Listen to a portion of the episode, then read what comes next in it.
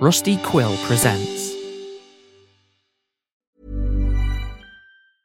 I'm Sandra, and I'm just the professional your small business was looking for. But you didn't hire me because you didn't use LinkedIn jobs. LinkedIn has professionals you can't find anywhere else, including those who aren't actively looking for a new job but might be open to the perfect role, like me.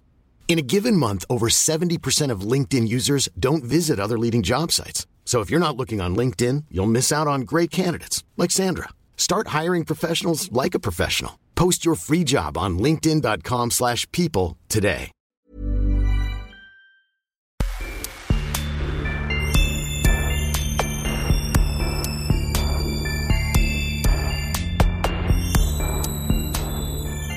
Hello, and welcome to another episode of the West Side Fairy Tales Horror and Lit Club. My name is Tyler Bell.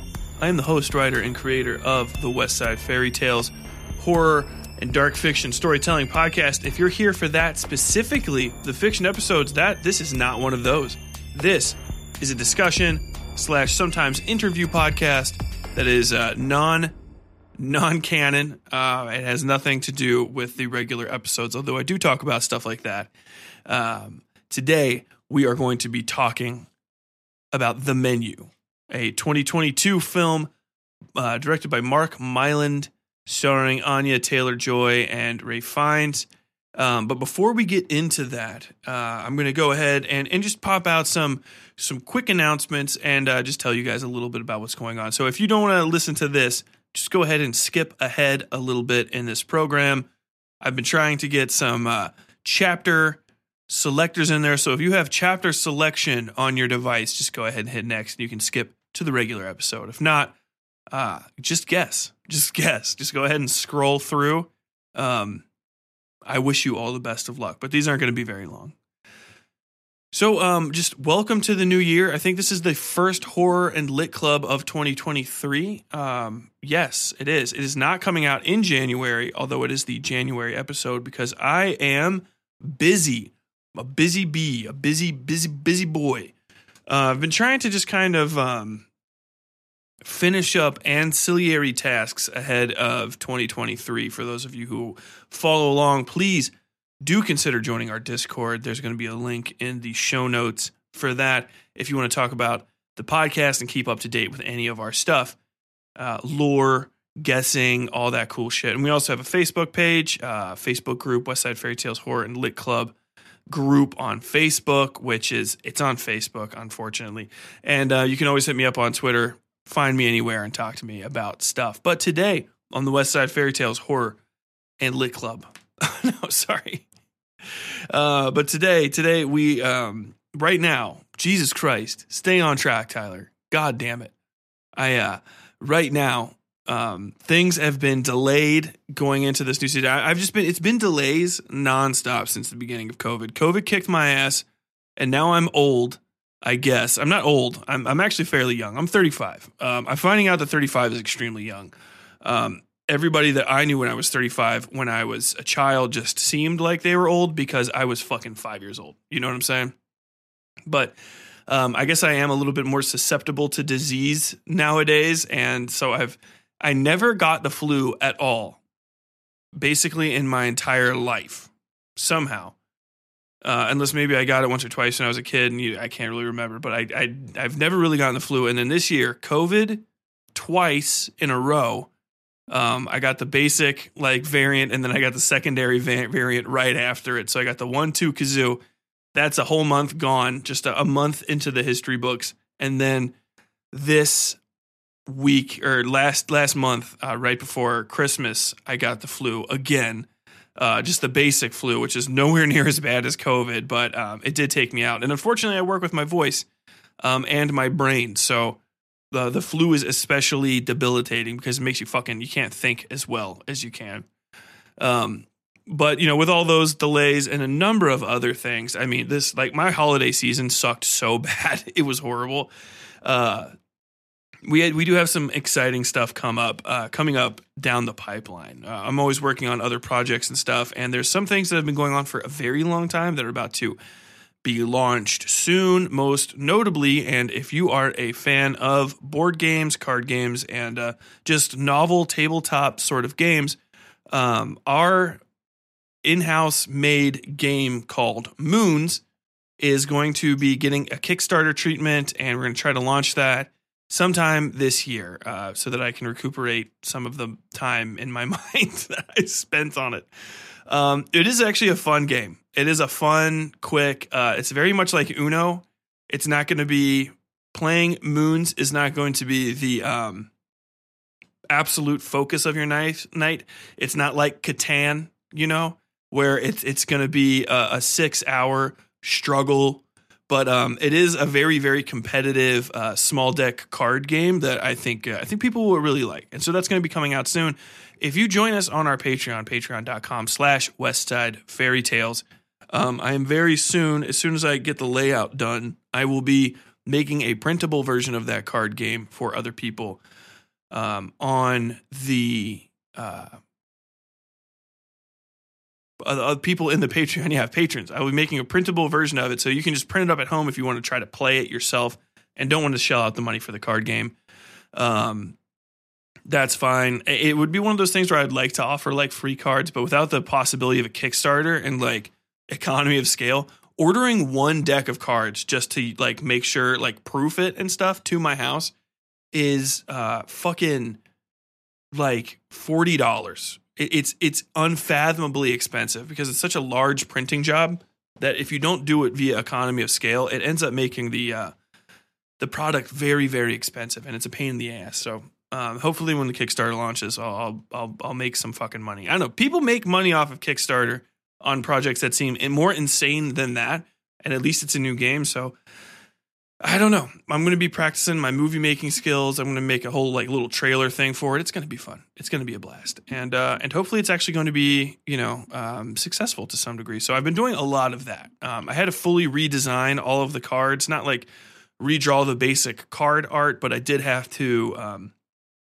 basically change them so that they're more readable. I, I got a little uh, beside myself and made them too fancy, and people didn't know what the fuck they were looking at when they looked at the cards in real life. So hopefully with that change and uh, then there's some stuff with the rules coming up it'll all be uh, it'll all be available to some degree throughout the next year uh, the other thing i've been working on is something i can't actually talk about because i have signed an nda i can say that i signed an nda um, but other than that I, I, can't I can't do anything else. Um, we do have some upcoming conventions and appearances coming this year. As soon as I've paid for tables and I know uh, where they're going to be, I will let you all know. Um, we're trying to get just go places, go places, get the name out there, um, and uh, talk to people.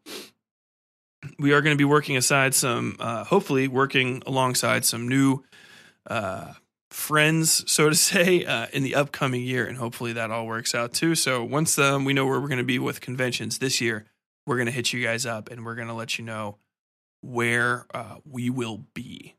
So look forward to that. Um, all that said, oh no no, one last thing, of course. Um, if I haven't told you guys yet, the West Side Fairy Tales, um, well, not the West Side Fairy Tales, me, I am. I am going to be published. Um, I found a publisher uh, who likes my work, and they will be publishing, um, knock on wood, the uh, my first novel, my debut novel, West by God, in the fourth quarter of 2023 which is wild. Okay, so it, it took me 36 years by the time it comes out, assuming everything works well. I'm always nervous, you know, um, but uh, the the publisher is called Henlo Press. They're a small press out of uh, Huntington, West Virginia. And I think I might have even mentioned this in the last HLC to a degree, but um, things are going good and I'm having a lot of fun. And um, they're great. And right now they're very busy with uh, their other launches. And if you want to see some of their other work, go and check them out. It's henlopress.com, I believe. Uh, H E N L O. But with all that aside, um, the menu. What a movie. So the menu is a roughly hour and 45, 47 odd minute film, like I said earlier, directed by Mark Mylod, written by some other people who are very good at writing, but whose names um, I'm not going to look up again because I just don't really feel like it. Uh, I recorded this entire episode once already, and uh, it fucking almost killed me that when I finished all of the audio was gone. It all it wasn't gone. It just it recorded in a way that is literally so impossible to listen to that it, it's it's unreleasable. Uh, not just like quiet or bad. It's just it's horrible, horrible, horrible audio. Um, not even me being a stickler. It's literally like I could not listen to it for like more than three seconds because of this delay thing. It's not a big deal. But uh, the menu, great film. I watched this uh, a couple weeks ago now, um, and have just been trying to work into talking about it, and it's great. Um, a very deep, very deep film, um, and also very small, and I really appreciate it. I like a small film. movies today have gotten too fucking big. They really have. Uh, I, I'm I'm I'm over Marvel movies. I don't know who's excitedly watching them anymore. Avengers Endgame came out, and I watched that, and I'm like, okay, cool. I have put a pin in ten years of watching these fucking films.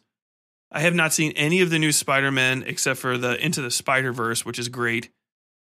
I didn't watch any of the like post Endgame movies. I don't think I watched like the Doctor Strange one because it was made by Sam Raimi, and you know whatever. But I, I digress. These movies are just too fucking big. All right, there's all kinds of moving parts, and there's all kinds of shit going on. One million billion extras and all of this juggling, and it's kind of cool to have things on a large scale. You know, I like I appreciate the idea of a big scale movie, but there's just too much of them nowadays. And like I like some fucking variety, I guess, when it comes to AAA movie making, and you just do not get that up at the top anymore. And I feel like maybe like there's somebody that has convinced themselves up at the top that you can't make good films with just a small cast and uh but that's the best thing about the horror genre and like everything that's kind of horror adjacent that A24 aesthetic is like you know not all of the movies are like best and maybe some of them are a little navel gazy and uh and like pretentious or whatever but like I, I really appreciate that because when you're being navel gazy and pretentious it usually means you're at least trying to do something interesting and new. You know what i'm saying? Uh you it, it's just rather it's it's rare when you like you fail and the failure is just boredom that you are trying to do anything interesting. You know what i'm saying? Like maybe uh, you know if it's an editing issue and it's dull but like a lot of the marvel movies and stuff they are popcorn man. And and and if they if it is not fresh and you're not going in with the vibe it is dull you know? Um and i think that kind of I, I know this seems like a massive diversion before we even start talking about the movie but i just kind of want you to think about stuff like that as we go in and talk about the menu. Um, the difference between small direct giving me just giving me something that I want. You know, having an idea and sticking with the idea as the core of the idea, as opposed to uh, making up something to facilitate this other idea that you have and not staying focused enough to run it through to the end. So just, I know that sounds a little abstract, but when you get back to it um, at the end, you, you'll you'll get what I'm saying and why I really like the menu. So, as I said, this is a small cast film. The menu, um, just we're going to jump into this. Obviously, this is massive spoilers, crushingly massive spoilers, massive spoilers, and like also in depth, um, collegiate literary analysis going on during the entirety of this. So the menu does. It has a small cast. Um, there are three, two, two, two, two. So five, three plus eight, 11 yeah, about 14, 15 ish total characters in the movie that actually have like um independent spoken lines, okay? And um the the the basic premise is there is a island on which is a restaurant, a getaway restaurant that you have to take a boat from the nearby from the mainland to get to. You you get on the boat, you go to this this restaurant and uh, you you eat at it. It's called the Hawthorn. It is overseen by a very famous chef. I will not be using any of the character names, with a few notable exceptions, because they're they're not valuable. Um, th- th- this I'll get into it, but basically, just referring to the characters as who they are is is fully sufficient. It has that uh, it has a very play like vibe. But yes, the small group of people they arrive on this island by boat They are all clearly very wealthy, distracted, uh, upper class dipshits, save potentially one or two of them. Okay. Um, this is a whole thing. It's it's reserved. You know, you have to get there. It's really really expensive. We are introduced to our protagonist, played by Anya Taylor Joy, who I'll be calling protagonist through most of this, and um, her date, who brought her, the the person who brought her, who is potentially her boyfriend. You might have that feeling when they arrive. Um, and then she's definitely treating him like a boyfriend, uh, you know, a little bit of affectionate and like comes some close walking. So they definitely know each other very well. We'll get into it later. But he is um, kind of a scatterbrained, overly excited dork, right? And his name is Tyler. He's one of the very few ones that I will be actually mentioning by name because his name is my name. And uh, so I actually remembered it. But he is like the douchebag. As a character, he is the douchebag. Um, all of these characters have very much a vibe to them where it is, it's kind of like modern day Clue. They are all wealthy, elite type people. And um, referring to them by their their disposition or their occupation, you know, is is much more valuable than referring to them by their name because they are not in um, respect to the story as a whole uh, individual characters. They're not they're not people. They are stand-ins for concepts. And so in that case, it's perfectly fine. You know, we have our Colonel Mustards, our Miss Scarlets back in the day.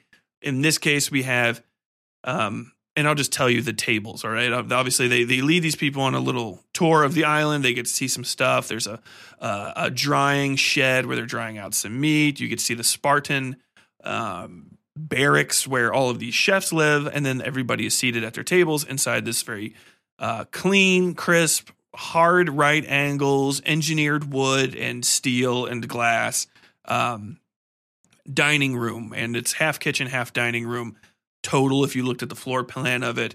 Um, and everybody has their own little seats. Obviously, Tyler, the douchebag, and the protagonist, they sit together. They are, if you're walking in the door, if you're looking at this as a as a play, right, with the kitchen in the background and everybody in the foreground, they are um, stage left, right, stage left, and sat closest to the audience um, through the almost semi literal fourth wall of this uh, glass piece, right. Um, it's a large, tall, floor to ceiling glass windows, and and it should be said that all of this is very much. It's got such a play vibe. It's just you could shoot this. You you could redo this in a high school. Honestly, I don't even think there's enough cursing um, and violence really that you you could definitely like. There's nothing that happens in this that doesn't happen in a in a Shakespeare play. You could a high school students could put this on. That's how functionally simple it is and how small the cast is. Not saying they would necessarily do it, but you you could get you could get away with putting this together in local theater because this is the entire basically the entire set for the movie. And um, they are sat stage left front. Um, next over as you're going from left to right would be the um, rich folk, rich white people. Um, you get the vibe. I can't remember exactly, but I believe the old. It's an old man and an old woman. The old man is, I think, some sort of like he is a like a representative, like a state representative or a senator or some high ranking businessman. It, it's it's just got he's got that vibe. Rich white Republican man and woman. The wife, the rich man and the rich man's wife. The wife is sort of like there. The rich man is kind of distracted and unconcerned with the goings on. He's bored and just distant um, moving over from there and almost the middle, kind of literally sat in front of the entrance to the kitchen behind them. The, the kitchen entrance is the kitchen itself is very open, but there is a small, maybe like five or six foot wide, um, just opening that goes and it's a, a, clean transition into there. Think like a gigantic uh, lowercase t with the bottom uh, descender cut in half. That's about the shape of it. Um, they are sat almost right in front of that. And this is a reviewer, a female um, food reviewer. She is an effete, liberal, white, upper class, Manhattanite type lady. She speaks in flowery, flowery overly judgmental ways about every little tiny thing. Every uh, word out of her mouth is an observation. She is non conversational. She does not receive anything, things do not come into her. All right. She just uh, speaks about them mostly. Like that. That's how. That's how her character is. Her vibe. Um, her partner at her seat is some guy from her magazine who is potentially her editor or her assistant, but I think he's her editor from the magazine. And he is quite literally a simp. He is the simp. He is a simpering, hand wringing uh, stoolie who um, just does yes man shit to everything she does. She's clearly like the big deal at their little publication, whatever it is. It doesn't matter. Um, and uh, but that that's their relationship, right? So she says something, he agrees. He says something, she disagrees, and he re-agrees with whatever the fuck she just said. That's that's them. Moving further to the right, at the penultimate table is a uh, set of three. I guess you would say like uh, they're like venture capitalist Bitcoin finance bros. So I would just call them the finance bros. Individually, their characters have no value. Um, they are literally just a a, tri- a tritet of of of of dickheads, right? Rich, spoiled, um, very very quick for a name drop, very quick to remind somebody how wealthy they are. Faux uh, faux politeness, faux deference. You know, oh hey, you know, if it's not going to be too big, but uh, let me know. You know, I, I, they've got that kind of tone. And then the final to, the final uh, seat on the very right is a washed up actor played by John Leguizamo, who's great in this role, uh, by which I mean he's perfectly sufficient. it's kind of wonderful because he is the one of the few people who is a notable actor outside of the regular cast. And I mean, long time notable. Obviously, John Leguizamo's been in this for a very long time, and um, I'll get into that in a bit. Why it's funny to have him in this movie at all. And then his date, who is just his assistant. So it's the actor and his assistant, right? every table has one individual that was brought there intentionally and then their plus one. So in the case of the with the exception, the notable exception of the finance bros, who sort of just showed up together, technically, although uh, we find out later that they're the plus three of an other plus one who arrived before the entirety of the events of the uh, of the show. But that's that's a little bit beside it. So um, at each one, it's the uh, the Republican man, the uh, washed up actor Tyler, the douchebag, and the reviewer are are the individuals that brought them to themselves, like to their specific tables. And then, so that is the that is the front of house cast, right? And the cast is kind of broken up into three sections. It's those three, uh, it's those tables, right? Are are are are diners. There's the middle cast, which are our antagonistic forces, so to say.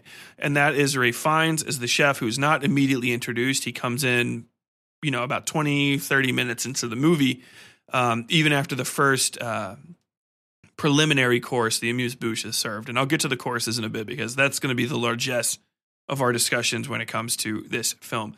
So the chef pops in after a bit, right? And he is, of course, the the the, the centerpiece of the film, of the movie, or of, of the film, of the of the trailers for the film, um, and of the kitchen itself. Uh, he is always shot very much in center or being looked up at like uh, like a like a fucking traveling god because everybody's always sitting down. So there's a lot of upward angles at him, distance shots even um, are are they feel close and tight, you know, on him. He he's very you can see the like it's very they've got a very every frame frame a painting with this this film. It's, it's it's very clean, very direct, not too fancy with the camera work, but but but wonderful. But the chef and his um, immediate underlings, the the sous chef, the maitre d, um, and uh, I think she is also a sous chef, a secondary sous chef. I cannot remember, but we'll talk about her later. She sort of shows up and then and then kind of doesn't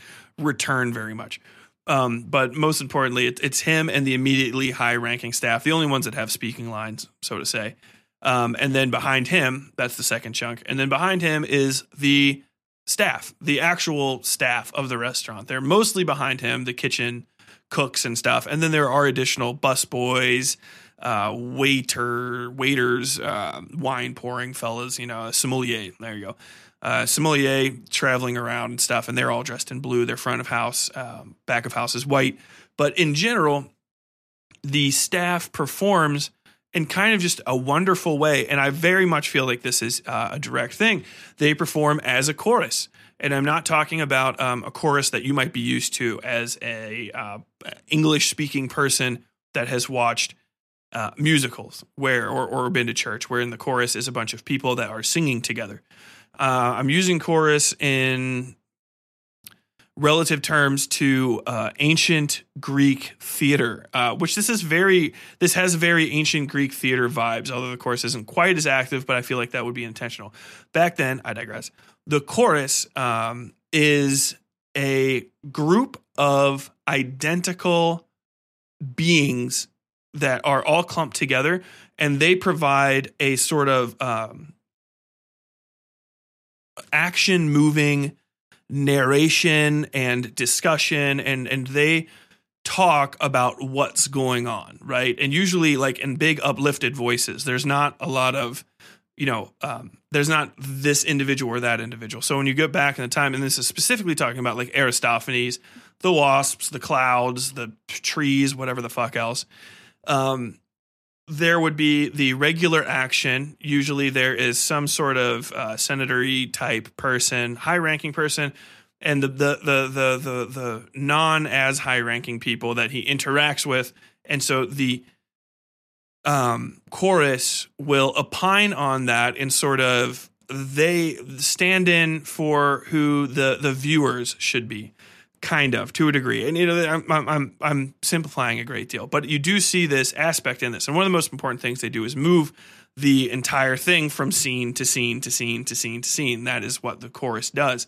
In this case the chorus does not speak openly. Um, they do not talk to you directly but uh, with words but they do uh, communicate with the audience via the menu okay? And just like uh, getting all this set up in preparation for talking about the deeper aspects of this, I, I find the entirety of this writing and directing, mise en scène, setup, blocking, a lot of this shit, it seems, it doesn't even seem, I, I believe 100% it is strictly intentional. And when we get deeper into this, there is a joke that is set up at the beginning that you will only get because you are the kind of person the joke is making fun of at the very end and like it is it's fire. So stick with me. I, i'm gonna teach you some shit.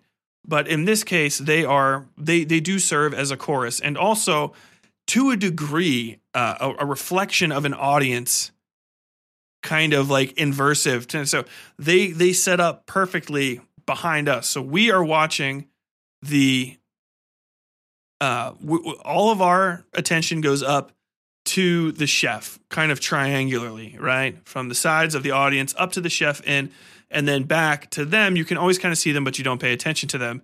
Inversely, the chef would be seeing all of the uh, people and then the individuals that he's speaking with, and when we would be behind them. So you can kind of see that reflection in the thing. And that's just, uh, I, I appreciate it.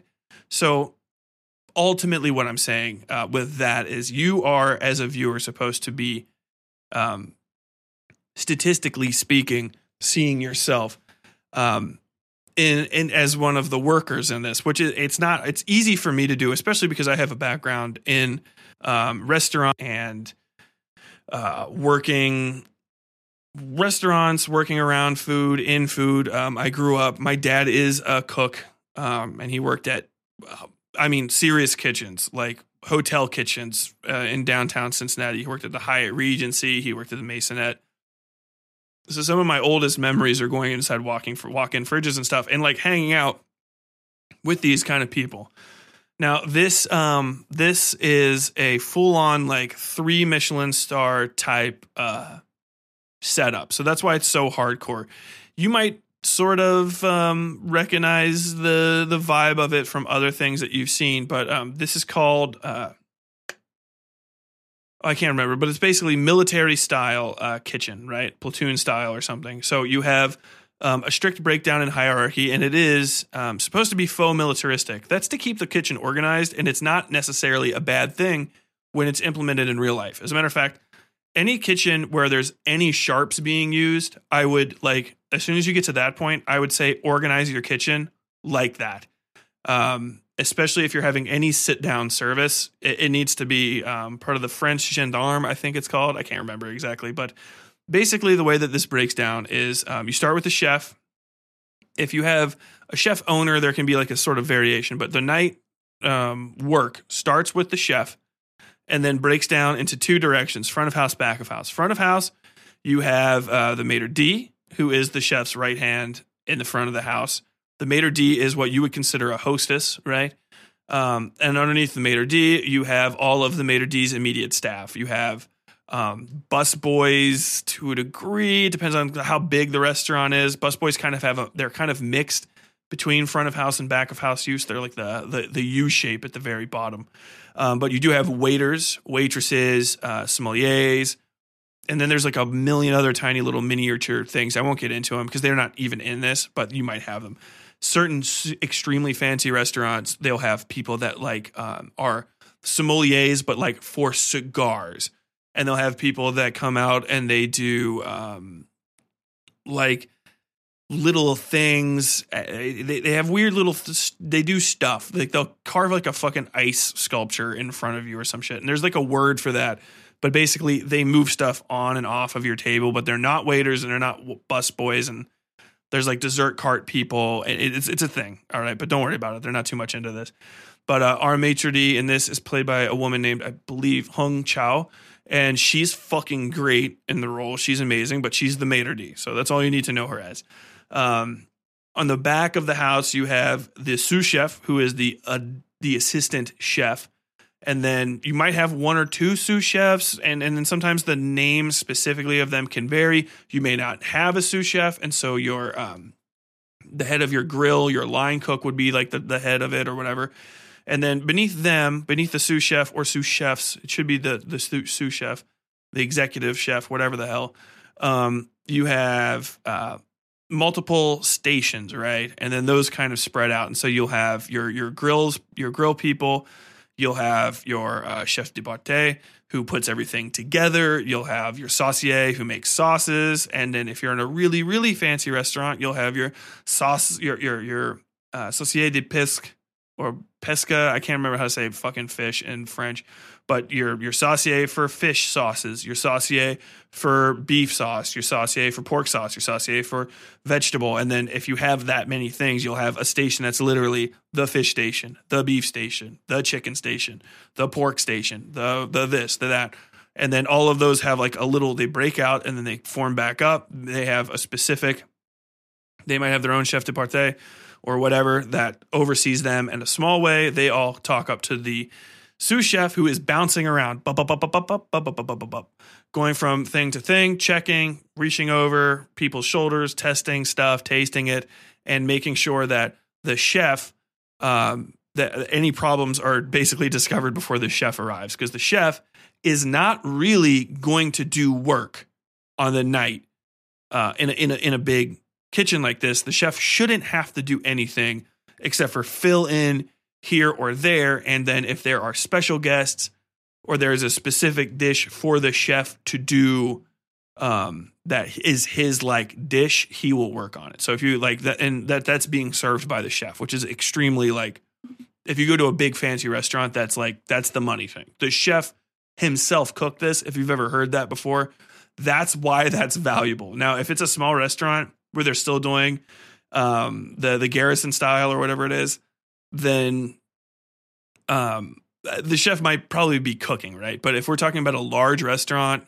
for scale, this restaurant is um, they have too many staff. They have, I think, uh, if I counted, I would say they have about double the staff that they as they do um, individual diners, which is usually kind of inversive. You know, that, that's a good way to lose money. You definitely want more people spending money in your restaurant than you want to have people that you're paying to work there.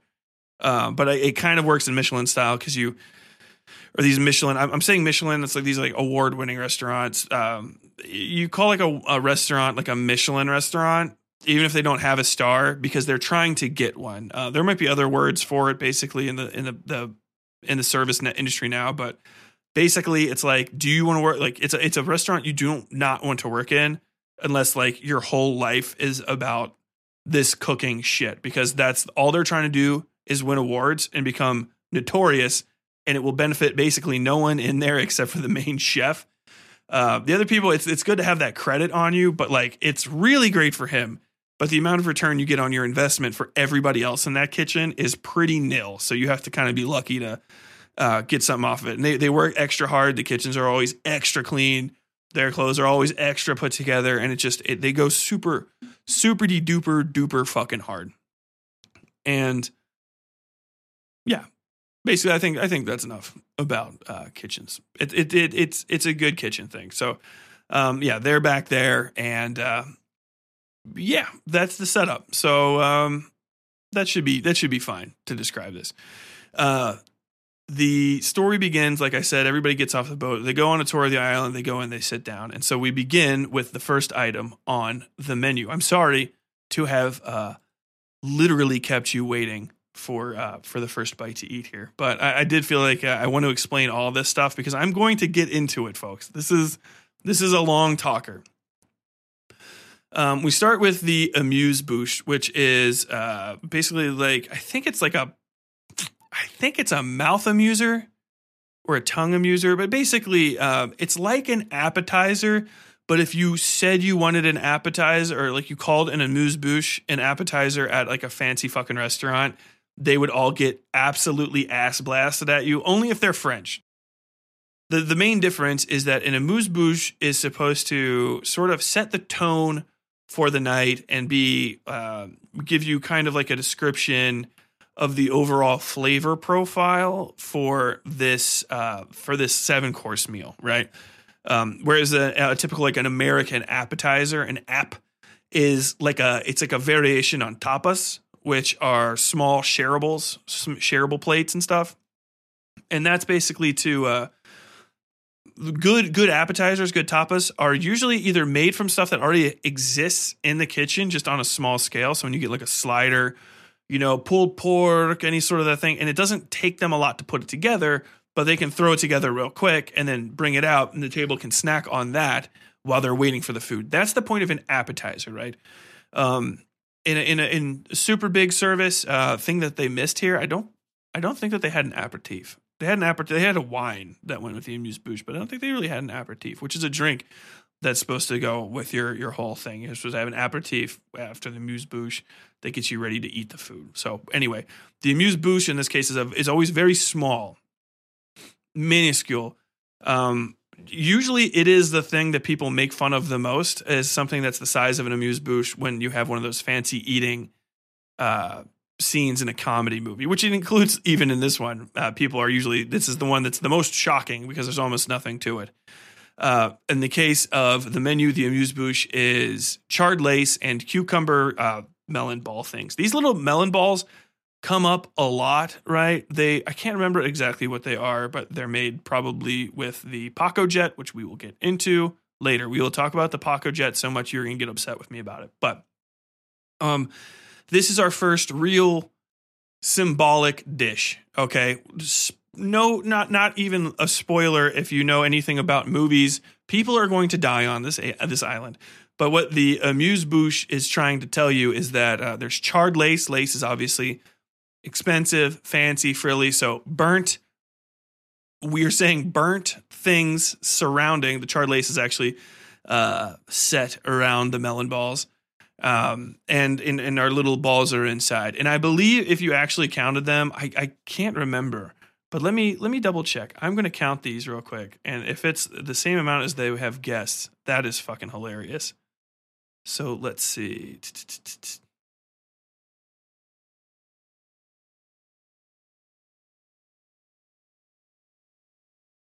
Okay, so yeah, the amuse bouche is cucumber melon, sorry, milk snow, and uh, charred lace. So milk snow is just like frozen snow, I believe. Life is full of what ifs. Some awesome, like what if AI could fold your laundry? And some, well, less awesome, like what if you have unexpected medical costs? United Healthcare can help get you covered with Health Protector Guard fixed indemnity insurance plans. They supplement your primary plan to help you manage out of pocket costs. No deductibles, no enrollment periods, and especially no more what ifs. Visit uh1.com to find the Health Protector Guard plan for you. Hey, I'm Ryan Reynolds. At Mint Mobile, we like to do the opposite of what Big Wireless does. They charge you a lot, we charge you a little. So naturally, when they announced they'd be raising their prices due to inflation, we decided to deflate our prices due to not hating you. That's right. We're cutting the price of Mint Unlimited from $30 a month to just $15 a month. Give it a try at mintmobile.com slash switch. $45 upfront for three months plus taxes and fees. Promote for new customers for limited time. Unlimited more than 40 gigabytes per month. Slows. Full terms at mintmobile.com. Hiring for your small business? If you're not looking for professionals on LinkedIn, you're looking in the wrong place. That's like looking for your car keys in a fish tank. LinkedIn helps you hire professionals you can't find anywhere else, even those who aren't actively searching for a new job but might be open to the perfect role. In a given month, over 70% of LinkedIn users don't even visit other leading job sites. So start looking in the right place. With LinkedIn, you can hire professionals like a professional. Post your free job on linkedin.com slash people today. There's never been a faster or easier way to start your weight loss journey than with PlushCare.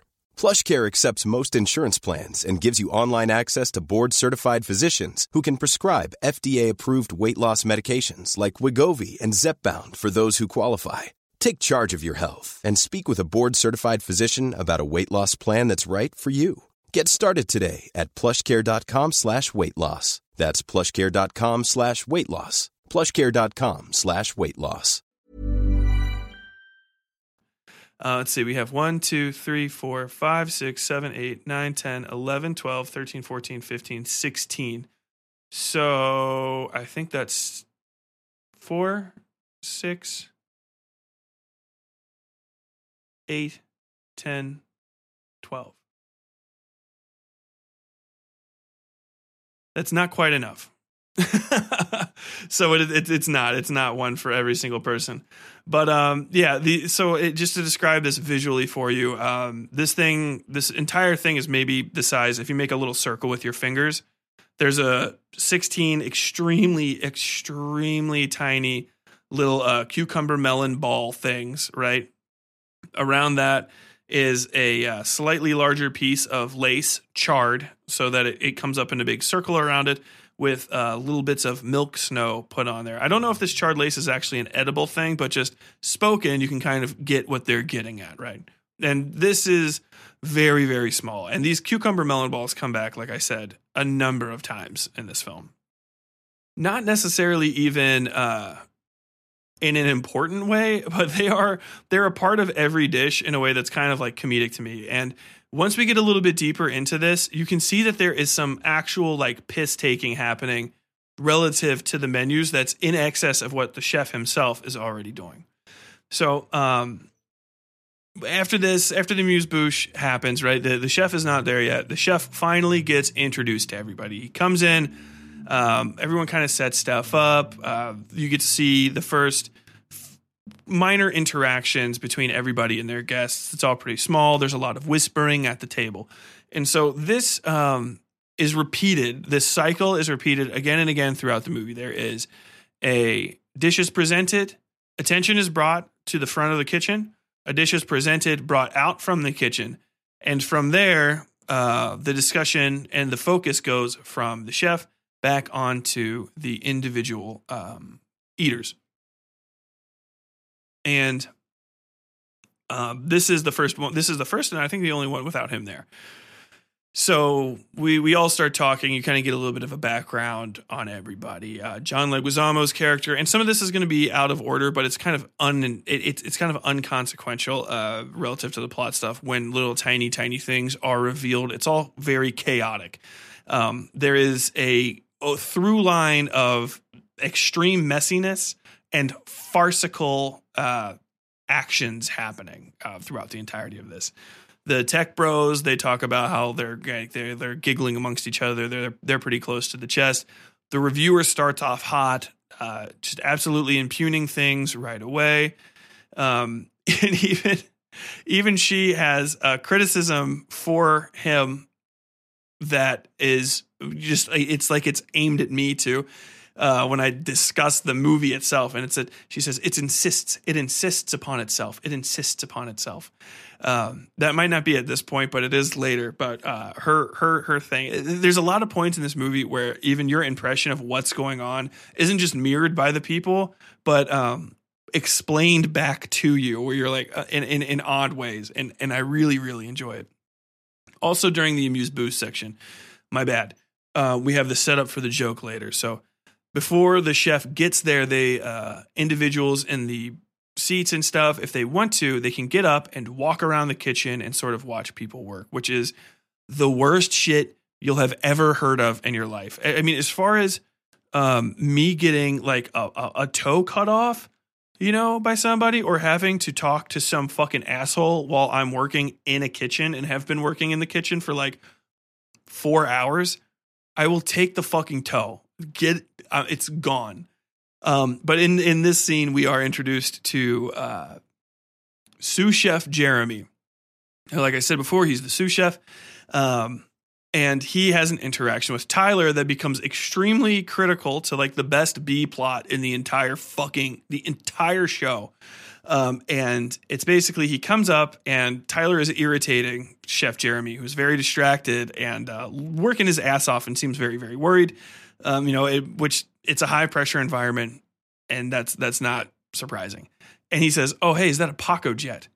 And um, chef, sous chef Jeremy says, "Yeah, yeah, it is." I will get into what a Pacojet is later, but you can just leave it there. I, suffice to say, I had to look it up, and if you didn't have to look it up, I'm stunned by whatever providence brought you to knowing what the fuck a Pacojet is.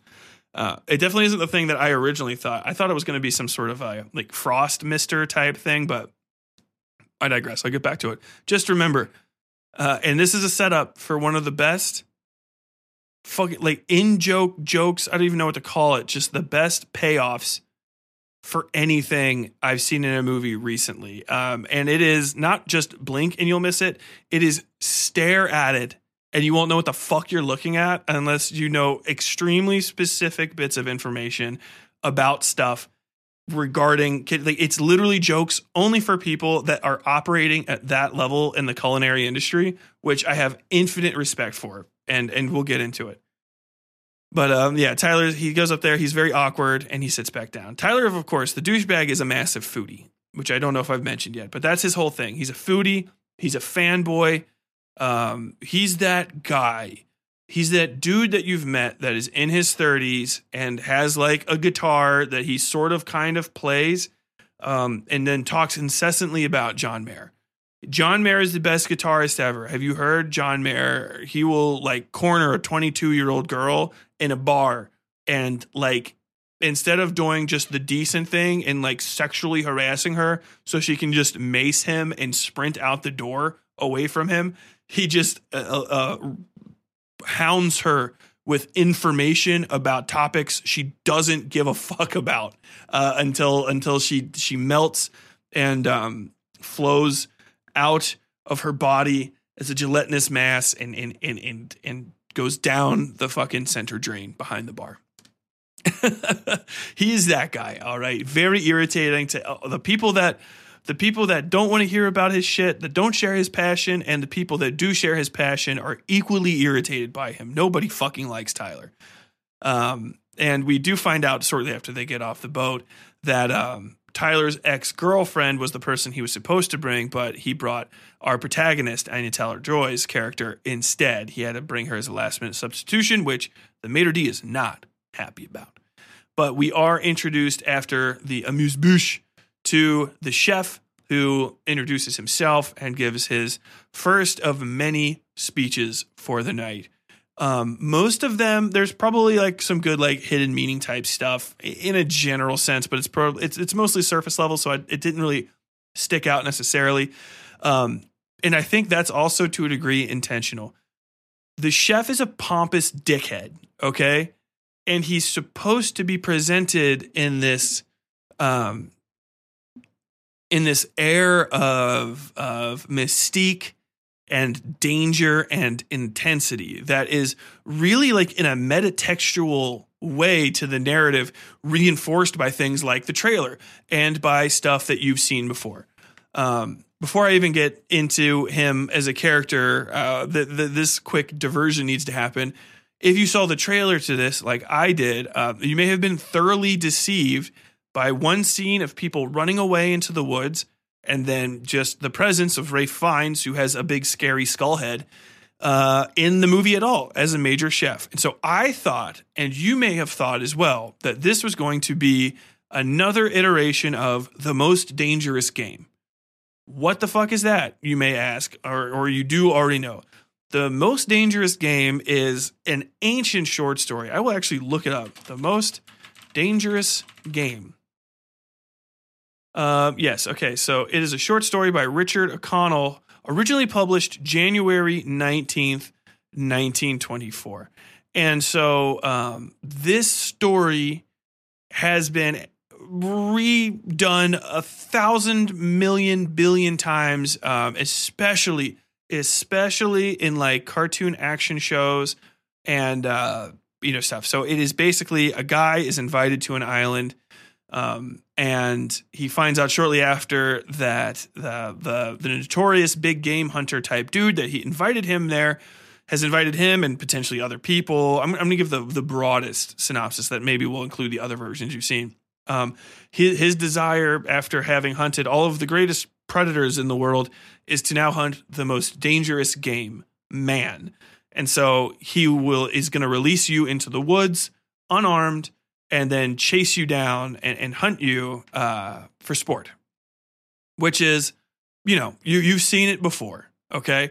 And even though that move, that show came out in, or that book came out in 1912, and I have, I've read that short story as part of a short story collection when I was very young. Um, those stories go back even further to uh, things that really, really did happen. Uh, especially in America, slaves would be released and hunted by uh, slave masters. Um, in, in, in the southern colonies, uh, southern and northern area, you know, anybody that had a slave, there's a very real possibility of going and hunting them down, not just for sport, but just in a general sense. So the most dangerous game as a narrative has a very powerful, uh, just cultural relativity to America, where you start to sense it sometimes, even though it doesn't happen. As a the the jump to that, why it's fucking hilarious that John Leguizamo is in this movie is John Leguizamo in the 1990s, and this has this is fucking on purpose. This is fucking on purpose. John Leguizamo in the 1990s was in one of the worst movies ever made called The Pest. All right. It has, and I I do not, I will, I will fight you on this. The worst intro to a, a major studio production movie you will have ever seen. It's John Leguizamo dancing in the shower and getting ready for the day in the most obnoxious way. He is clearly to a degree uncomfortable with like how much of his body they're even showing because it's supposed to be like a a comedy, but it's like a shower scene right away with him dun, dun, dun, walking on sunshine or some some fucking song like that, right?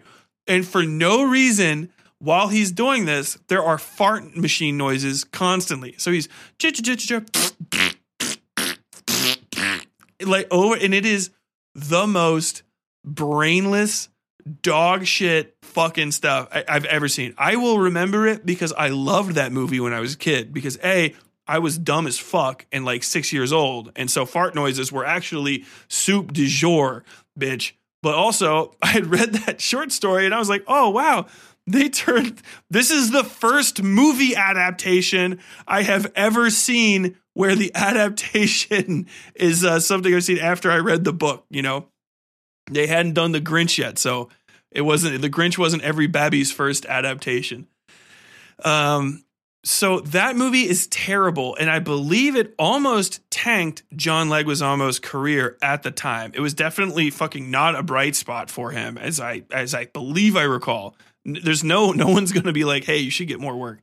Um, I think after that he was um, in thankfully in Romeo plus Juliet, the Baz Luhrmann film, which was he was ma- like magnificent in it. Tybalt, he was he's Tybalt, the Prince of Cats, uh, a character obviously close to my own heart, and like most people's, um, I kind of like guys awakening, male and female alike, because he's fucking money, dude. Sleeveless shirt, big fucking Mary slicked back hair, Baz Luhrmann lighting. Uh, very, very fun.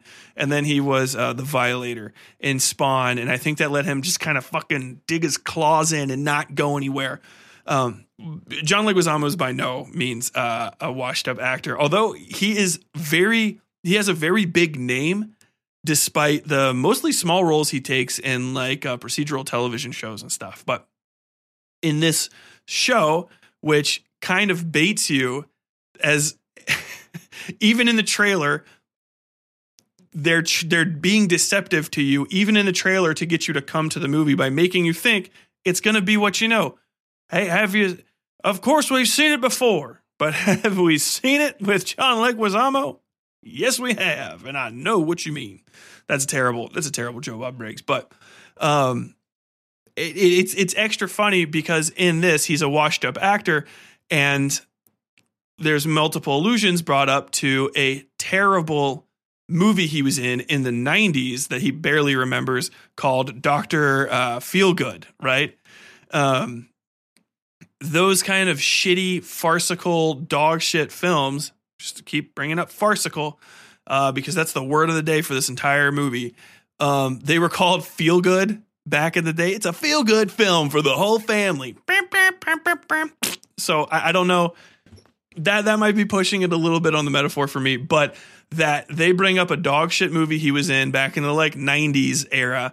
Um, and he was in The Pest, which was a dog shit movie from that era that was about the most dangerous game, which they very, very, very much allude to, and to a degree actually do farcically re, re uh, um, retell and in later events. It's just it's it's absolutely intentional. I fucking see you. You're not getting that past me, and it, it's amazing.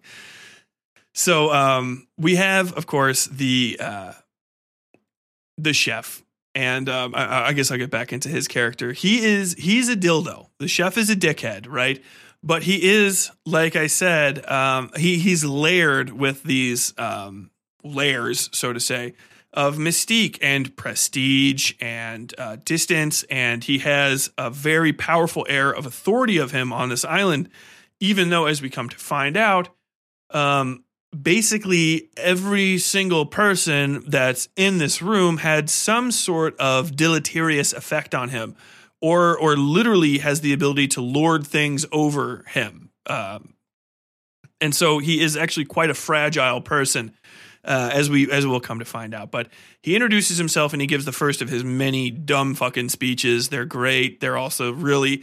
It's just uh, it's Babby's first speech, and so it's Ralph Fiennes delivering it. But when you break down the real contents of the speech, it's all, all kinds of literal nothing burgers. Um, but at the beginning, he says, "You are here. You'll get salt, fat, protein, sugar." Whatever fucking all, all, these things starch and like describes the the the constituent ingredients of any meal. And you know these things will be combined burned whatever blah blah blah blah and and presented to you tonight. But i implore you do not eat uh taste. Yeah do not eat taste. Do not chew um, like savor, and, and and so he does that whole that whole thing, which is kind of it, it's perfect, and it definitely yet again it has that play vibe to it. That entire preamble he does functionally too late into the film, but as an as a uh, as basically a prelude to his own play, his own farce as he's introducing everybody. You know, at the beginning, you have your amuse bouche. He is now beginning the fucking play with a, a, with a soliloquy. He's literally doing a fucking soliloquy to his audience. And, you know, it, and it's basically a, a, foodie version of Midsummer Night's Dream. You know, if we if we shades do the offend, you know, remember the night's gonna end or some shit like that. But it's basically, it's literally that. So this is the beginning of his own farce. And I will keep saying the word farce and you'll fucking hate me for it. But I swear to God, this shit is literary money. This is this shit is me being fucked. This is a massage. This is a delicious meal. I loved it. I loved it. I love the taste of it. I love going back to it. And now I'm talking to you guys about it. But he gives his first big fucking speech and presents the first course of the night, uh, the island, right? This is a scallop, a single scallop, I believe. Uh, maybe some of the plates have more than one, but I believe it's just a single scallop. I'm going to double double check again. I took a screenshot of every single meal. I, I'm I'm very dedicated to this one, but not dedicated enough to be actually prepared for things. But it's called the island, and so this thing is served on a fucking rock, like literally rocks from the seashore of the island are brought in and it's put on there. And they, they, they do a thing called plating, which, if you're not familiar with high level restaurant tourism, um, or even just moderate level, is just the way that food is arranged on a plate. We can act, which actually is a very big deal, even if you don't expect it.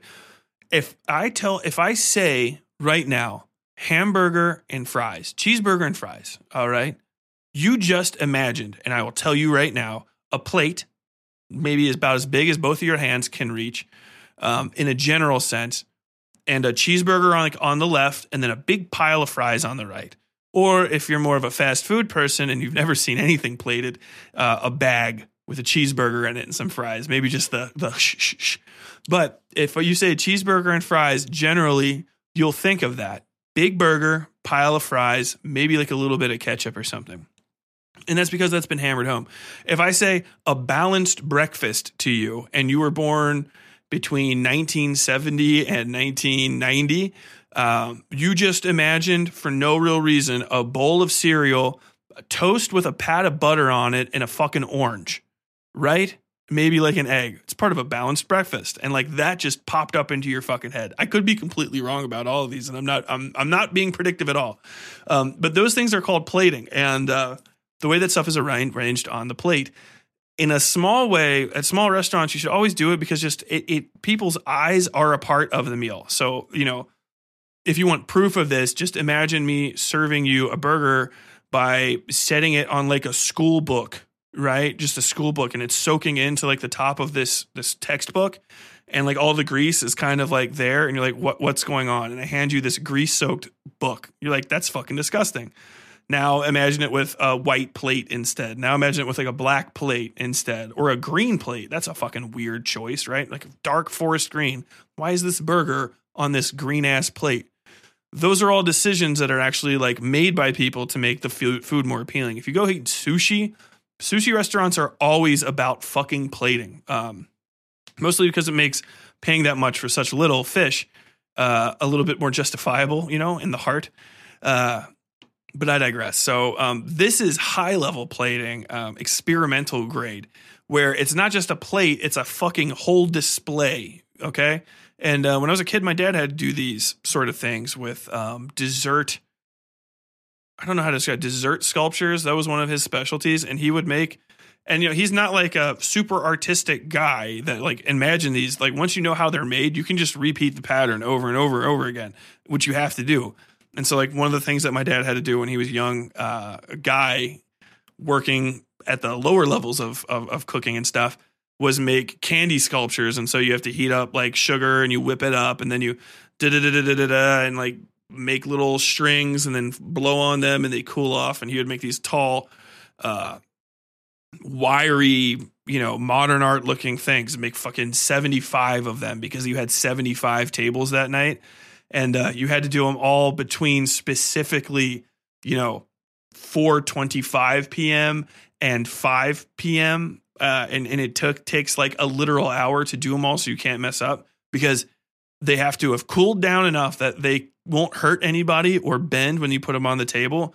But also, you can't put them out too soon because they'll start attracting flies. And even if no matter what you can do, like you can't you can't let the flies get in there because like they'll they'll try to do it and stupid stuff like that. But um, in this case, it's a fucking rock, a plate with a big fu- a fucking rock the size of like almost the size of your goddamn head on it. Um, there's a single scallop on top of it, uh, and various plants from the island scattered all around all, all around it. It's very very pretty looking, and then it's covered in barely frozen filtered seawater to flavor the dish as it melts, as he said, which is like it's very fancy, right? Okay, so this is a piss take. This whole dish is a piss take. So it seems fancy, right? This is the and he gives this whole big speech. Okay, yeah. They brought it. They went and got a fucking rock from the beach, picked some fucking plants from outside, and one scallop from the beach, maybe too, because the scallop is supposed to be coming from the the beach, I believe. He says those are those same scallops, but I can't I can't really remember. And it's a raw fucking scallop with salt on it. So he just brought you a single scallop with salt on it and some fucking herbs from around it, but they they dress it up. It's piss. It's a piss take. Barely frozen, filtered seawater. So it's salt water. It's a saltwater saltwater glaze, you know, as as it melts, which it's going to do. And so it's just it's absolute bullshit. It's a bullshit meal. It's so it's a fucking farce of a first course. It is hilarious. It is uncooked food. It's a raw plate of shit they gathered from outside. Literally the funniest fucking thing. And you know, it, that's not to say that it wouldn't be necessarily good tasting, but it's the first course and it is a fucking piss take and nobody notices.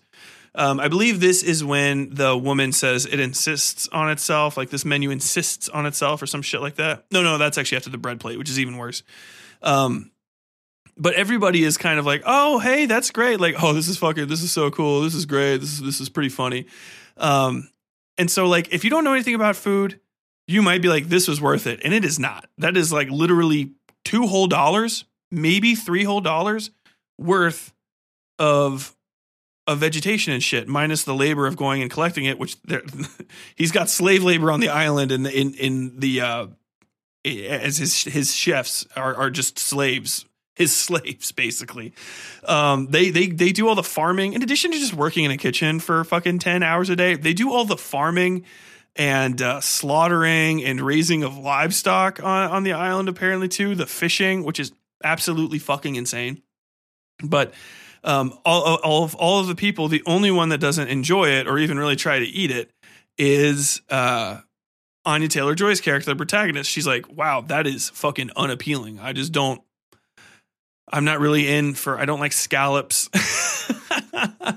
Tyler, of course, is like her perfect opposite. They're a chiral pair, uh, if you know what that means. Kind of like see how your hands touch and they're symmetrical when you look at them when they're open, but if you turn them, they can't lay over top each other. They only ever work like two sides of a book. That's a chiral pair. So they go together, but they are also permanently functionally separate. They cannot replace each other, and that's kind of their disposition. Tyler is always more, more, more, more, more. I love the chef. I want more of this. I want more of this, and gets more intensive over that uh, throughout the course of the the movie. Whereas Anya Taylor Joy is like less, less, less, and less, which kind of makes sense just coming from the outside. But um, I digress. From the first course, which is just fun, it's fucking hilarious. It's a piss take. It's a piss take of a dish.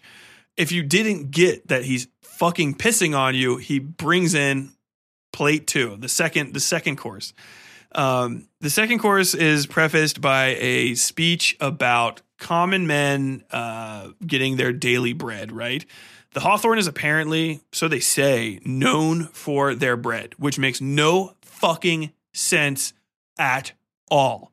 You okay? So it's if they if the Hawthorn is known for their bread, okay, but all of the places that you've seen are just uh, veg and meat so far. The kitchen is set up as a as a kitchen kitchen, like a, a basic standard um, multi-station kitchen.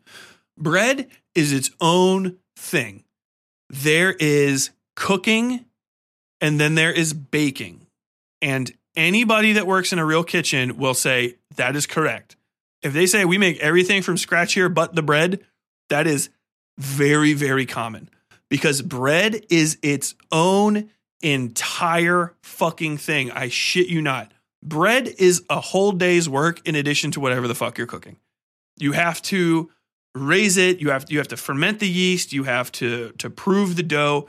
If you go into a real bakery, any bread bakery, they will have a size, a, a whole side of it, a giant chunk full of big ass plastic tubs of proving dough. You know, and depending on what they're kind of doing, maybe they'll be out on a on a sheet or or whatever. But these will all be going. And if you have if they're known for their bread, they're going to have multiple varieties of bread. I don't think they're just making fucking ciabatta every goddamn day. So they're going to have some sourdough going. They're going to have maybe some pumpernickel going. You know, dark breads, light breads, uh, leavened, unleavened, unleavened. Keep that in mind. And, and you have to have space just for all of that. And in addition to that, if you are a real fucking, if you're baking bread for shitloads of people, you're going to need a baker's oven independently of all of this stuff, right? Um, but I mean, I guess maybe because it's so small, they can get away with cooking. I don't know. If you're making loaves of bread, you need one loaf per table minimum, right? Plus two. So you always want to have, and your extras, you got to feed the people. I'm assuming they're going to be eating at some point too. All of these cooks, none of them look like gaunt or anything. So you're going to be able to, you're going to have to cook a minimum of 20 ish loaves of bread per day. Like that is all of a standard oven and like then some like minimum minimum and then like why would you be doing that and if you're going to be doing bread plates one would assume you're not just serving the singular piece of bread as they get into the bread plate. You're going to have like maybe a few varieties. If you're known for your bread, no, everybody, you just get one heirloom grain fucking uh, pretzel. I don't know what the fuck, and then then that's it. You would you would assume they're going to give you like a variety of things to try, but maybe maybe not. But it just it, the place is not set up. It is not set up for baking. Uh, I don't know how to say that any better. It's not that you couldn't, but it just isn't. They don't have the like prep table space to be doing dough. They don't have a stand mixer.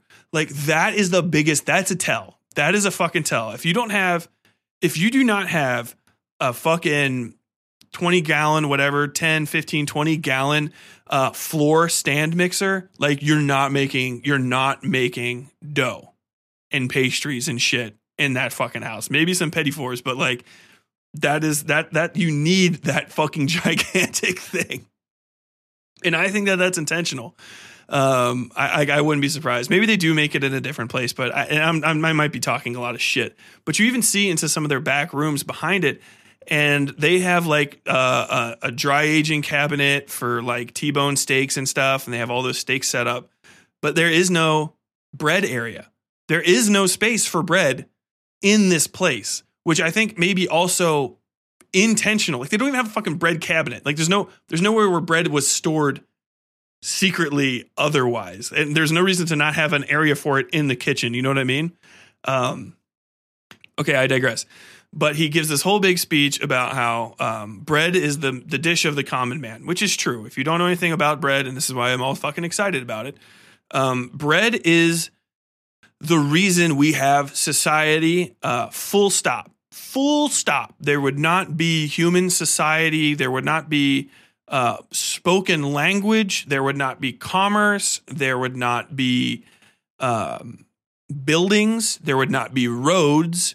There would not be cooking um, of any higher caliber uh, if there would not be alcohol. If we did not have bread first. Um, we started growing shit as like fucking monkey people whatever, three, 30, 40,000 years ago. Cool. And that's the beginning of agriculture. But as agriculture um, hit its natural limit, you know, so obviously you want you don't want to be hunting and gathering all the time. People that think that you can live off hunting and gathering are fucking dumb. Okay, the reason there's still hunter gatherer societies today is because they can't evolve because they're still hunting and gathering. They literally don't have the time to do better, more pertinent shit like fucking get a Pornhub account and save up for a Bentley. Real, real fucking high level first world shit. Um, the the natural end of the growing cycle is harvest, right? And once you've harvested shit, it just starts fucking rotting. Um, seeds are the hardiest thing, but the best thing about all kinds of seed, basically every, almost every type of seed, if it's dried and separated the right way, it can get pulverized into flour. Once you have flour, flour lasts longer than the seeds because of the way that it packs in and it can be stored different ways. But once you have the flour, The flour can be have salt added to it to preserve it even more, or you can make bread with it. The first thing, first kind of bread that you can make is uh, very dehydrated, um, unleavened bread. You know what I'm saying? And that like a hard tack, and that will be less easy to eat uh, or less easy to go bad throughout the winter. You can have big, nice, big breads. You have your literal daily bread, um, which is a thing all the way up into medieval times in the 1800s. They have in France still. There's still a few of the the daily bread ovens. I can't remember what they're called, but basically on the side of the monastery or the church in the center of town was like a literal uh, an oven face like the size of a fuck it was the whole wall right and people would come up and because there was a permanent fire going in you would knead your bread off to the side or the people would and they would put all of these loaves in these different little slots um, and the, the the loaves once they were they were getting ready to rise they would slowly cook and go bloop and then they would be baked and then you would go in and you would get your literal bread for your day's work and that was your daily bread. That's where daily bread comes from and there's variations of that throughout history okay but bread allowed you to preserve stuff. Once you preserved stuff you create the concept of haves and haves not so I, I have a ton of bread but i don't have someone to dig a ditch. Okay i'll dig a ditch for some bread. Now you've got commerce. Now you have whole areas that have this, and then people are like, well, we don't have anyone else to do bread, so I'm gonna go fish over in the fishing village by the, the by this. So you guys don't have fish, but we don't have bread, let's trade. Now you've got goddamn trade because you have preservatives, you have things that can kind of keep going. Obviously, you can always fish. Fish are pretty much permanent to a degree. There's migrations, but you can always make food from the sea, but if you want to get away from the sea, you have to have stuff like bread. In addition to that, the best other way um, the best other thing that you can do with grain is to ferment and distill it, and then you have beer or wine in some other cases. If you brew it strong, you can pour it in your water and swirl it around, and now your water will be disinfected and you can drink it and not get fucking dysentery. And that's literally the modern era comes from bread. That's your that's your history lesson. I can, can I can literally continue this forever. The first beer recipe is from like 8500 years ago in Egypt and it made a very yeasty, flat beer that probably wouldn't be particularly good to drink straight, but you can mix it with stuff um, water, sugar, honey, fruit juice, whatever the fuck, and then party time. But uh, I digress. So he gives this whole big story about how you know bread is for the common man but you are not a common man and then he has to look of course at the protagonist who is also she's literally not a man nor one of these other people. So she's like, I, I literally don't fit any of these categories. Um, so you don't get bread. And so the second course is a bread plate, no bread, savory accompaniments only. Fucking lol. Hilarious. You're out of your mind. I would I would literally leave the restaurant. I, I would go away. I would ask for a refund and I would flip the fucking table over um, everybody that's at this is this is the first moment of discord, of real discord amongst the people in the audience. The tech bros are the most pissed off because they're like, "Oh, hey, yeah, this is cute, but uh, can I get some fucking bread?" And this is when they start having their other minor B plot with uh, the maître d', who eventually sits one of them down and says, "You will." Uh, you will eat less than you want, and more than you deserve tonight. Tonight you will eat less than you want or and yeah, and like taste more than you deserve or something along the lines, which is like a very nice little first creepy line. Just as a quick aside, um Hong Chau, who plays the maître d', is great in this. Um, perfectly cast. She just has such a vibe around her. Her hair is done in this way that's not like offensive or anything, but it just has a severity to it and an atten- intensity around her face that both makes it look like, okay, this is a professional haircut, but also gives her just like this real dangerous vibe. And uh, her body language and her line delivery are really perfect. Uh, she would make a good maître d', I think, in real life as well. Uh, she has a way of delivering um, polite lines with uh, just a, a level of threat to them that's like kind of beyond the pale. It's really great. But Um, yes, our tech bros complain. Most of the other people are like, "Well, that's pretty neat, you know, whatever. I guess that's goofy." The the and, and it just sort of continues. The bread plate is literally an empty plate with uh, five little holes um, in it for sauces, and they're given like a dipstick, and you can just eat the sauce if you want. Um, some of them aren't even possible. The only one that I recognize is whatever that is from Italian restaurants, where it's uh, olive oil, oregano, salt, and pepper all and together. That's the only one of them that I recognize. It's also one of my favorite dips for bread. If you don't know about this, any sugar and egg free white bread, no brioche. Brioche does not taste good with savory accompaniments. In, in my mind, uh, it's too soft. But um, any good white bread, if you just mix a little bit of olive oil, um, a little bit of red pepper if you want, but I, I think black pepper, actually kind of goes better with it. A little bit of black pepper, um, salt, and oregano and or basil. Um, if you're doing it fresh, very, very, very, very, very finely chopped. But I think this is one of the rare occasions where the dried herb is actually fine. You know, dip that. It won't taste like much to you. You got to mix it together a little bit with your finger. Um, and it won't taste like much to you if you taste it, but once you put it on bread, it fucking sets that shit off. Absolutely, absolutely monstrous.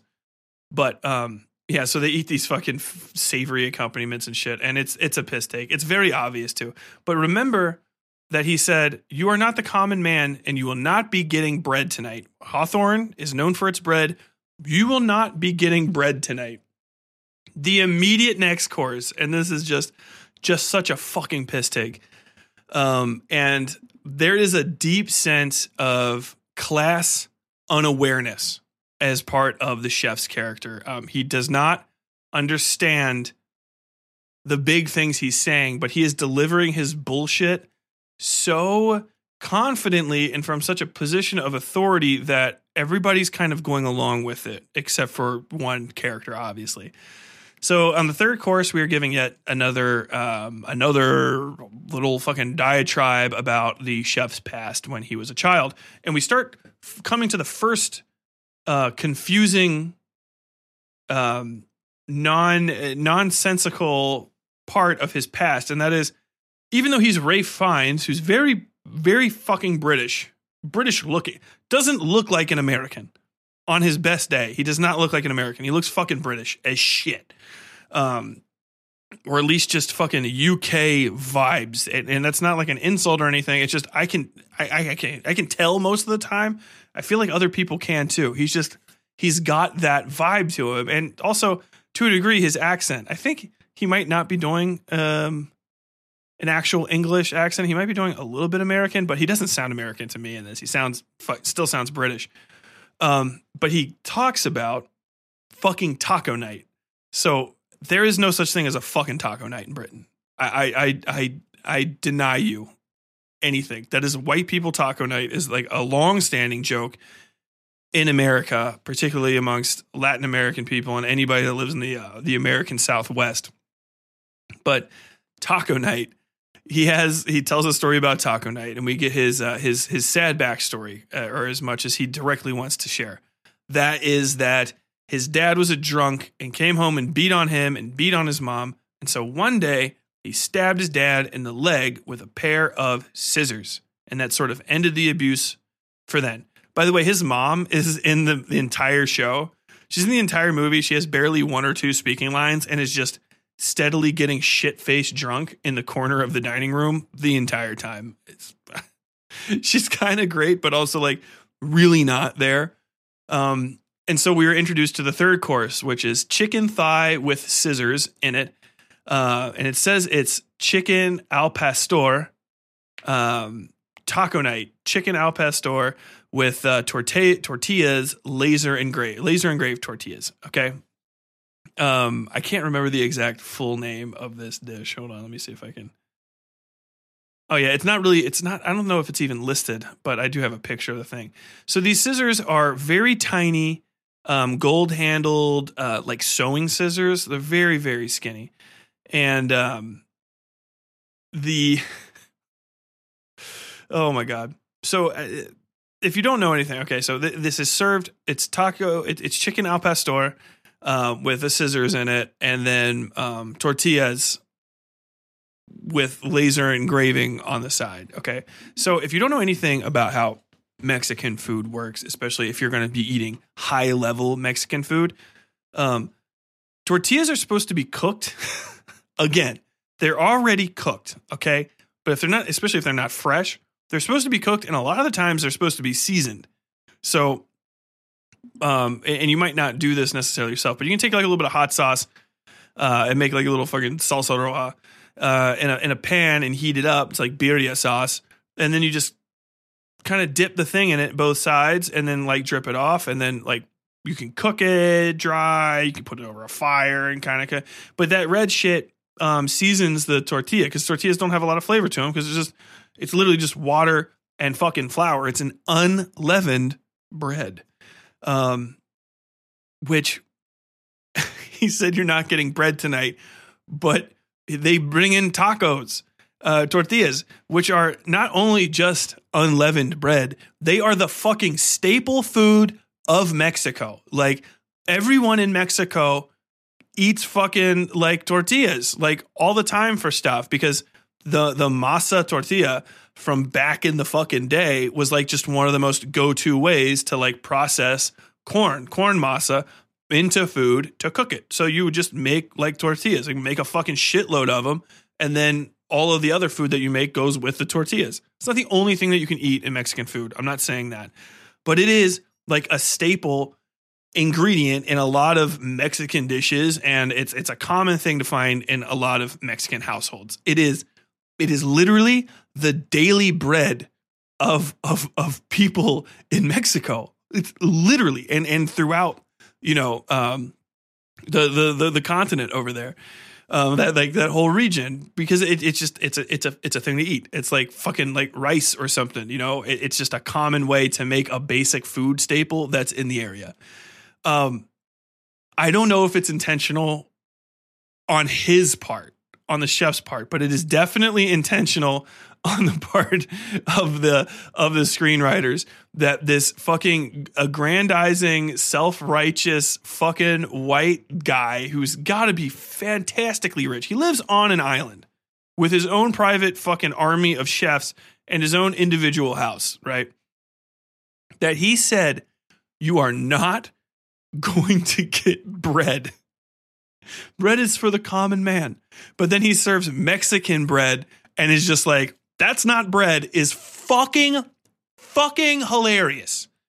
Um, the other good part about this is that uh, he serves tacos al pastor. Al pastor means uh, like literally like from the pat like like shepherd style, like you know pastoral shepherd style. Um, a real, technically the real al pastor comes from uh, it's a Lebanese. It, uh, so there was like a Lebanese immigrant, like came from Lebanon to Mexico. Okay, like fucking like hundred years ago or something like that. And he liked shawarma and knew how to make shawarma and like told people about shawarma over there, but they don't have shawarma ingredients. Um, and you can't really eat halal all the time if you live in Mexico because like pork is one of their really common, like it's one of the common animals you can have over there. Pork, chicken, more so than beef. Um, which isn't halal, but then you can have, you know, tacos al like pork tacos al pastor. And so you he showed them how to make al pastor and then they adopted it and like Mexicanized it and it became tacos al pastor or al pastor and pork al pastor. So you shred pork, right? And you put it down on little sticks, which is the exact same way that you make shawarma, little double skewer, and then you slow roast it or bake it and there's a different ways to make it. But basically you kind of almost fully cook it and then you put it in the rotisserie and the rotisserie finishes it by like really darkening the outside and then you shave bits off as you cook it. You can cook rotisserie style chicken and call it al pastor, but if you make chicken al pastor and you don't finish it, it's not really chicken al pastor, it's just rotisserie chicken. So he just made rotisserie chicken and served it to him.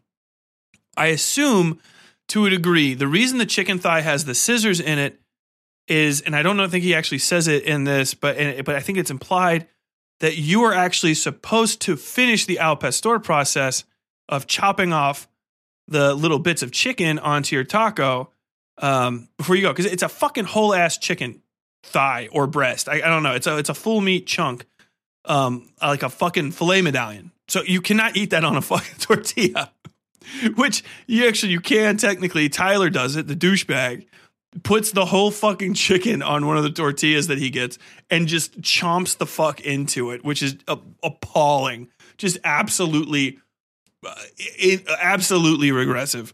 Um, the tortillas, by the way, sorry, are in laser engraved or laser etched. Uh, they have mm, pictures burned onto them with a laser printer machine type deal. Um, he says, This is the first time we used it. I hope you enjoy. And of course, this is where the night really takes a turn for the worst on the tortillas are printed uh, pictures of like sins, so to say, of people. The best part is, and it's it's still it's fucking funny. It's fucking hilarious. Is that not everybody gets the same vibe? Tyler's only has pictures of him taking pictures of the food, which he was told earlier not to do. And he's like, "Aw, you think he's mad at me? Do you think the chef's mad at me?" And he's like, he doesn't quite. It doesn't slap for him. And the, the fact that there's diminishing returns on all of them is amazing. Because in a in like literally like a less well-made movie, everybody's sin would be perfect and then it would be something to dwell on for their character, but it's not. the the Tech Bros is definitely the most damning. On the Tech Bros is is like, "Oh my god, this guy's fucking this guy's a mastermind." He has somehow gotten their um, credit score or their their their um, finance reports basically and found out that they were cheating on them. And so he's got all of this evidence on these tacos and it's printed out on there and you're like how the fuck could he even get that? And they're like he hacked us. Like what the fuck? Like these guys are like it's intense you know? And you're like damn this is almost supernatural level cool. For the uh, other guy um, the rich old dude is pictures of him with some girls that are not his wife. And a lot of them look kind of like his daughter. And earlier on they were talking about um, his uh, daughter um, is kind of like estranged from them or maybe deceased or gone or something. And he's like, I don't want to talk about her anymore.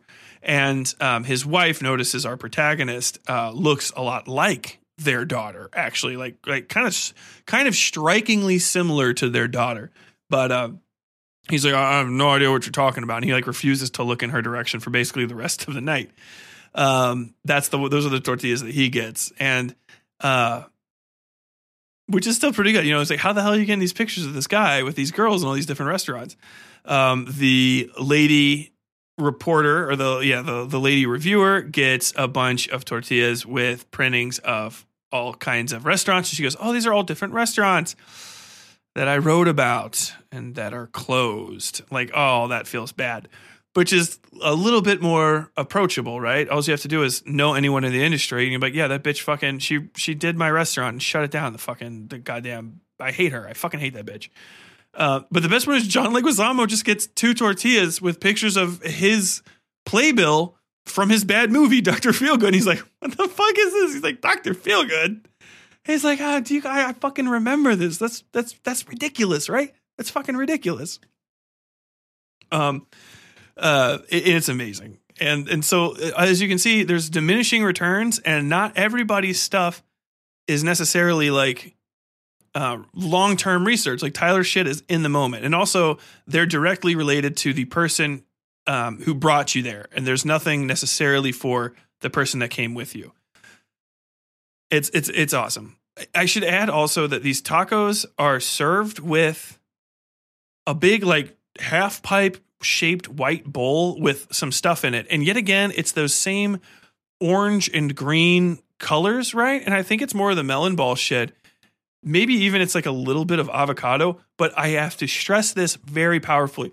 These tortillas are served with al pastor chicken. There's a whole chunk of chicken with fucking scissors in it. No hot sauce, no sour cream, no pico de gallo, no fucking, no fucking guacamole, no fucking seasoning at all. It's just grilled fucking chicken, just plain white people taco night. And I, I don't know how much of it's intentional on the chef's part, or if he's just an ignorant piece of shit that doesn't know about Mexican food because he's a fucking racist. And it's just great. if you brought that to me, I would fucking lose my mind. This is also one of the scenes where, uh, so the tech bros blow up, and this is one of the scenes where we really get to see uh, the just one of the best line reads in the entire show, uh, and that is from Hong Chau again as the uh, maître d', and she just they're like, "What the fuck is this?" Looking at their own blackmail information, the tech bros, and she goes, "Those are tortillas, tortillas deliciosos, deliciosas, tortillas deliciosas." she keeps repeating that shit. It's so fucking funny, man. It, it's it, it's literally to die for. Um, but of course, that is uh, that that sort of comes to the end, and things are starting to get a little fired up. People don't want to be there anymore. It's starting to get a little uncomfortable for for most people. Also, at this point, Tyler is starting to really fucking irritate um, really, really fucking irritate uh, the protagonist character. And you can tell that they're really not quite as close as you thought. And so it, it degrades the closeness that they have degrades very, very. At first, it's like, it seems almost readily apparent that they are long term, like lovers. You know what I mean? Like long term boyfriend, girlfriend sort of thing. Immediately, that uh, illusion is destroyed um, when he checks in and she's not who she she's not who he originally invited. Um, as well, by the time we get to this point, you're almost like, wait, is it? Are they not actually a couple? And this is like she's his sister or something? Because there is a level of growing unfamiliarity with his interactions with the knight and her interactions with him where you're like, well, you should be at least a little bit used to this. So like it went from them being extremely familiar with each other to a degree uh, to not, which kind of infers what their relationship might actually be, which we find out later. But I'll, I'll get to that. So um, at this point, we are hitting the like half hour point of the movie, and I know this is taken a lot, but we, we really start cooking after this because I don't have, I only have, we're, we're about halfway through the menu itself. The fourth course, the mess, um, is where shit literally, quite literally, pops off, and it is the uh, the midpoint the return point of the joke that I will explain later about the Pacojet. So we are at this point reintroduced to uh, sous chef Jeremy, who had a minor part earlier, the Pacojet guy that Tyler talked to. He is brought up in front of everybody. He seems pretty nervous, maybe even a little bit sad, but he's got the same sort of like military goose steppy energy that all the rest of the kitchen staff have. And so um, the chef brings him up and he's like, Hello, everybody. I want you to know this is Jeremy. He is uh, our sous chef, Jeremy. He has prepared or planned out our fourth course for the night, what he calls the mess. And this whole time, uh, some of the other assistants in the kitchen are bringing out a big plastic uh, sheet and setting it on the ground and putting some little herb decorations um, on top of it, kind of setting it up like a plate. Sous chef Jeremy and the chef stand atop it, and the chef gives his um, well, his third speech of the night, actually, for the fourth course. Um, and he introduces the mess, which he says is sous chef Jeremy's invention. And um, he, he gives us a little bit about sous chef Jeremy and talks about what it's like being him. Uh, he says that sh- uh, Jeremy is a good cook. He's a good cook, uh, but he's not a great cook.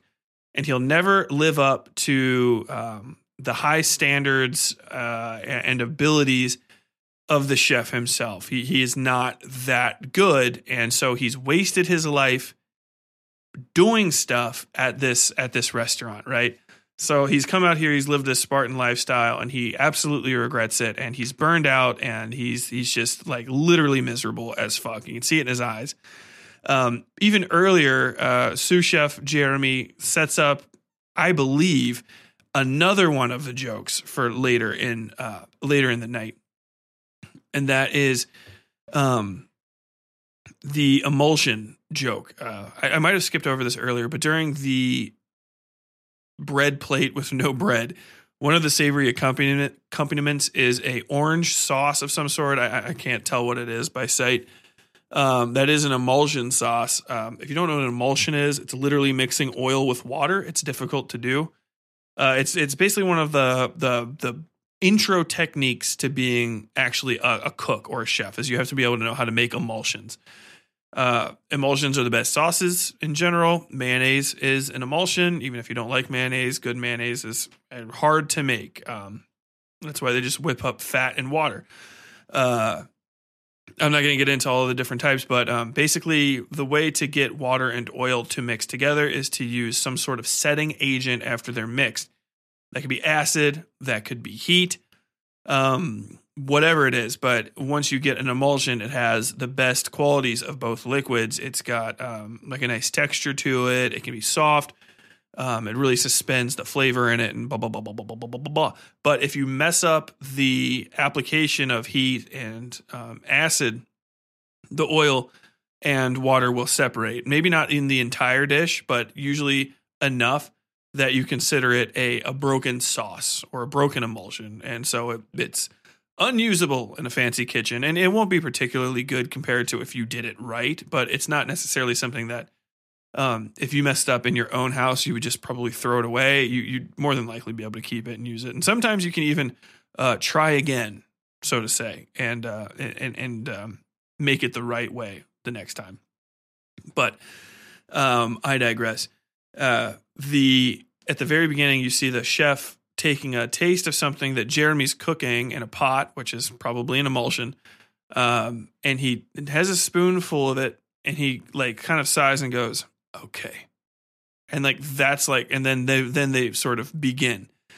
Um the chef is um an asshole and kind of a fucking dumb fuck in my opinion right once you kind of get deep into it uh, but he is not sparing with compliments and direct observation even if he's kind of want to like undercut something i feel like if he would have tasted that and it would have been good, he would have said good. But he says, okay.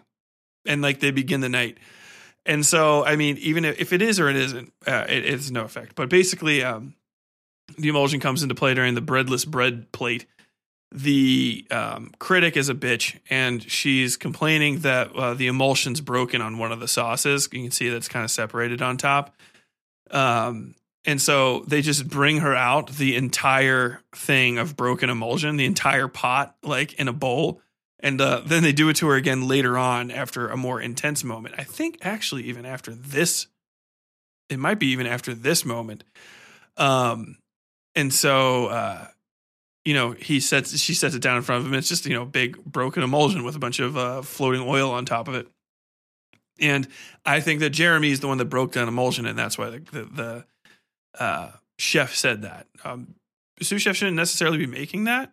I mean, I guess he can because he's helping, but I mean, that's a saucier thing. Who knows? Who knows? Who knows? I mean, he might be just trusted with it because he's mad good. But usually, the sous chef should have something a little bit more important to do, um, especially because he is putting together his own fourth course in this, and it's a very small kitchen, so they shouldn't be really cooking the courses necessarily between.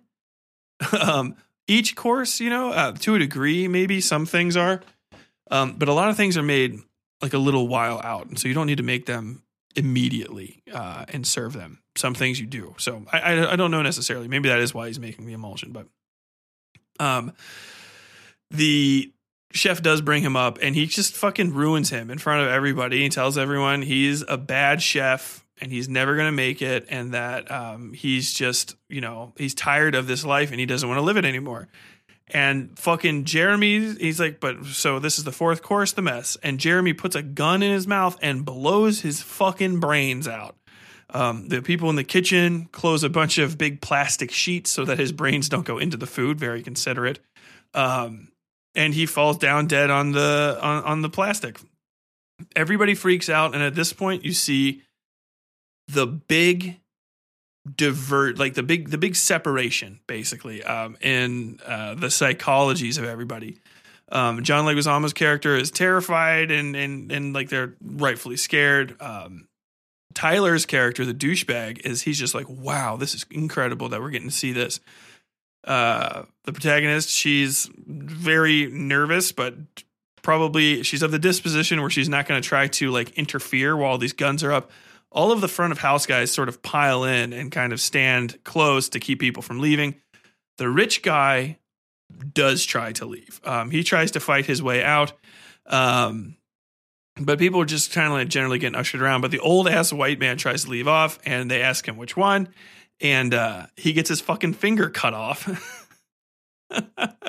and they take him back to his table, and that kind of just breaks the the resistance for everybody else. The tech bros are just a little bit upset, but one of the best reactions, the really the best reaction, I think, to all of this, um, is from the reviewer, who says, and she kind of she just looks and she goes, um, "This is just for us, and I mean only us."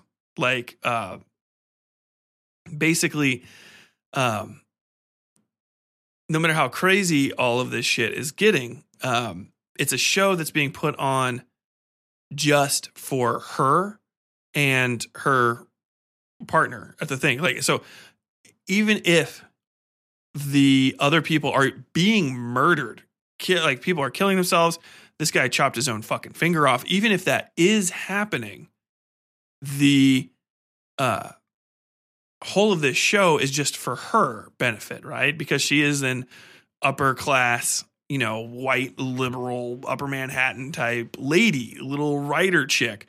Um, she's she's so above it that there's no way anybody would kill her. So she can't even just. It, it's there's no point even considering the possibility that she was lured here to be murdered in some sort of farce, because that would be obscene. So all of this is just a play being put on for her amusement um, as part of a bigger show that's going on, and it's it's it's it's fucking great. And she says, "This is just for us.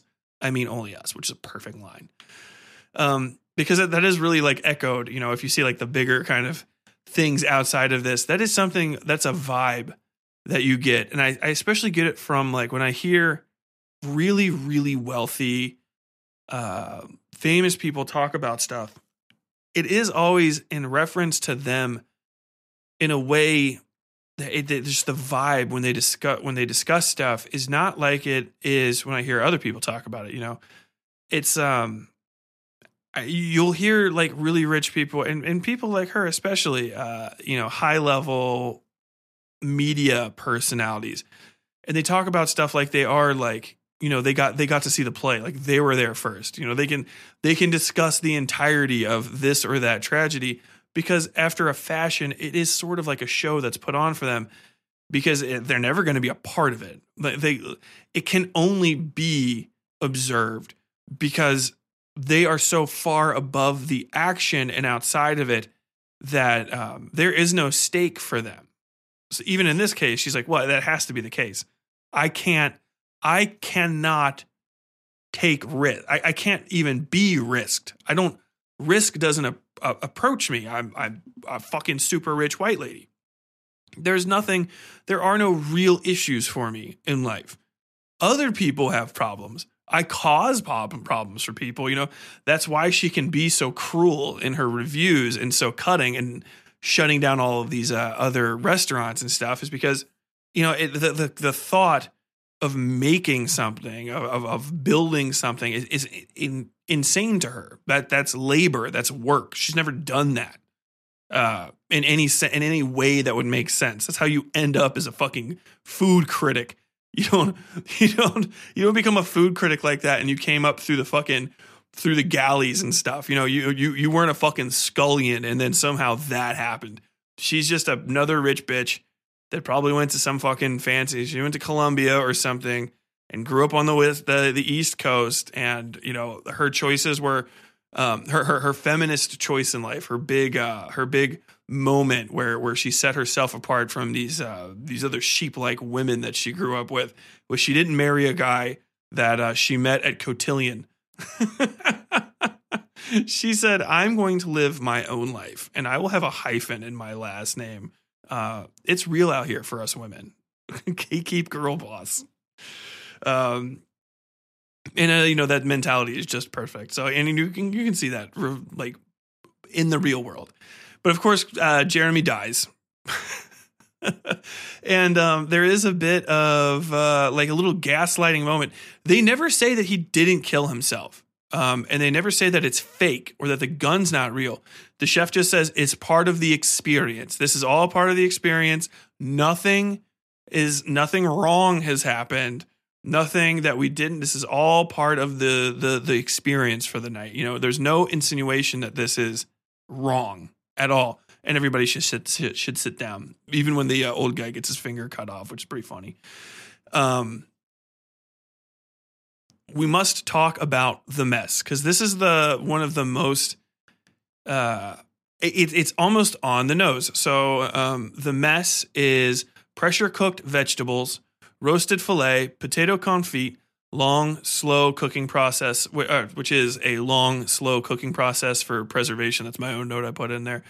Um, beef jus and bone marrow.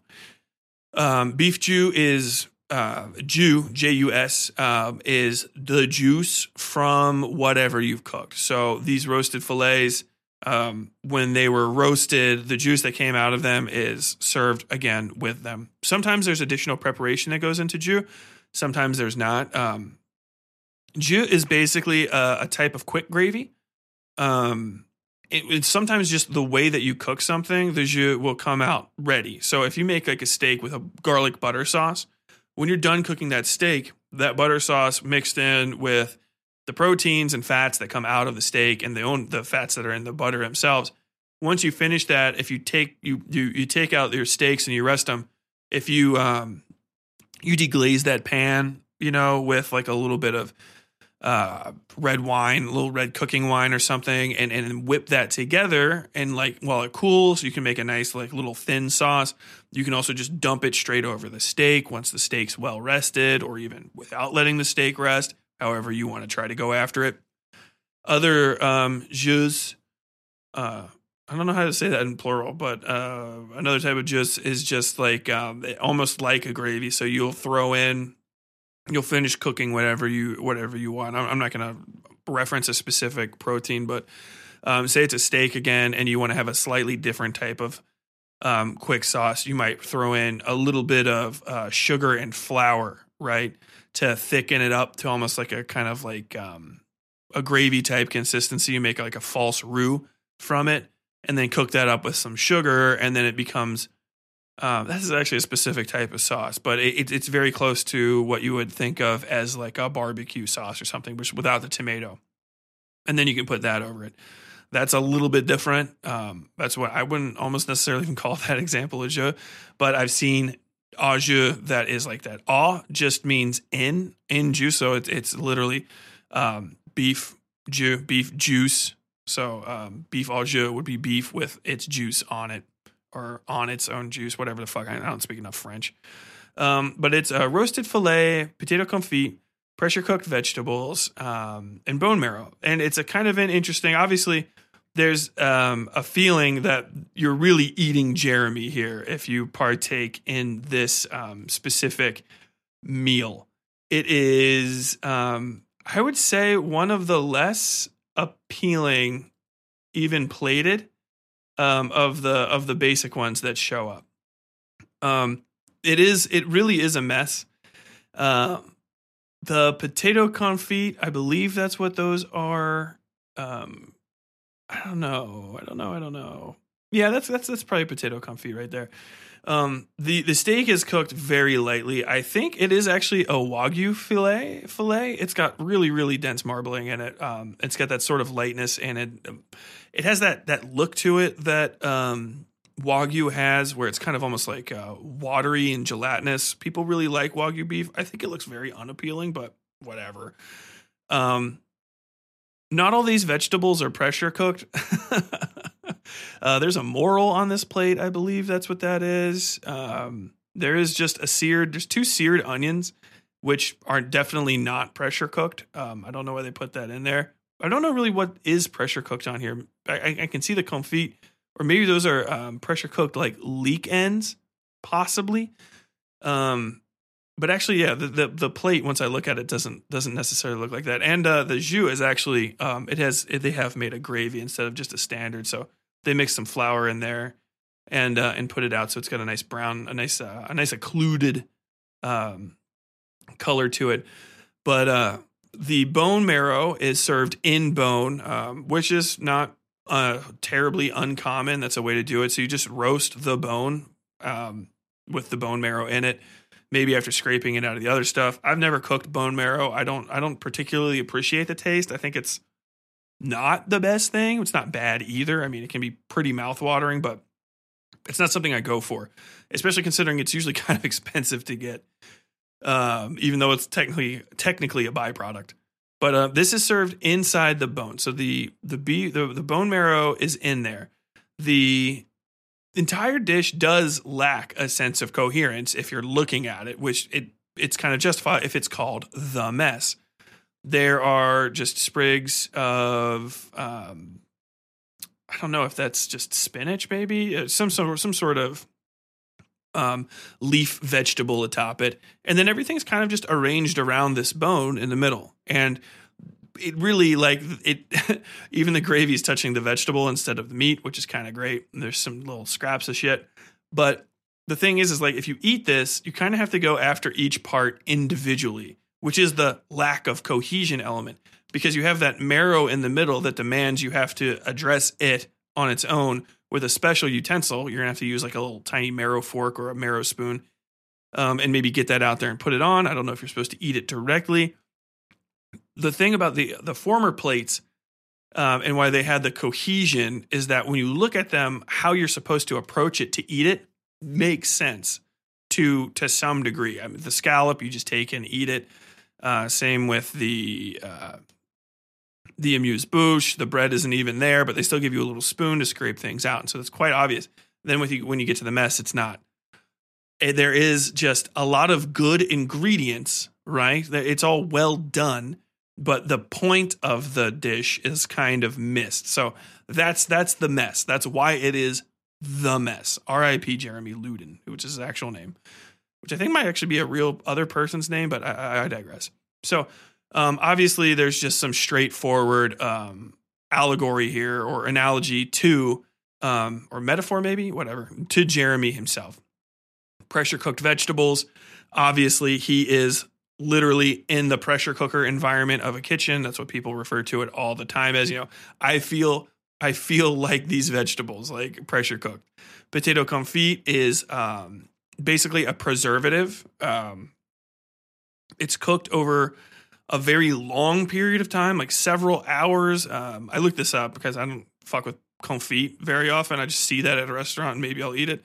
Um, it's cooked over several hours, uh, maybe even days, in like brine water or like vinegar or whatever the hell um, is a is a preservative method, and then you can eat it afterwards. But it's a long, slow, moderate heat cooking process. Bone marrow is uh, roasted, and you know when you talk about your like when something bothers you, it gets you down into your bones. You know, like the the issue is literally bone deep and you know the, this this is just it, and it's an on the face metaphor as well which you know the the chef would get butthurt about jeremy says i'm feeling bad here's roasted filet raw almost raw meat pink meat i think it's actually sous vide probably from the look of it.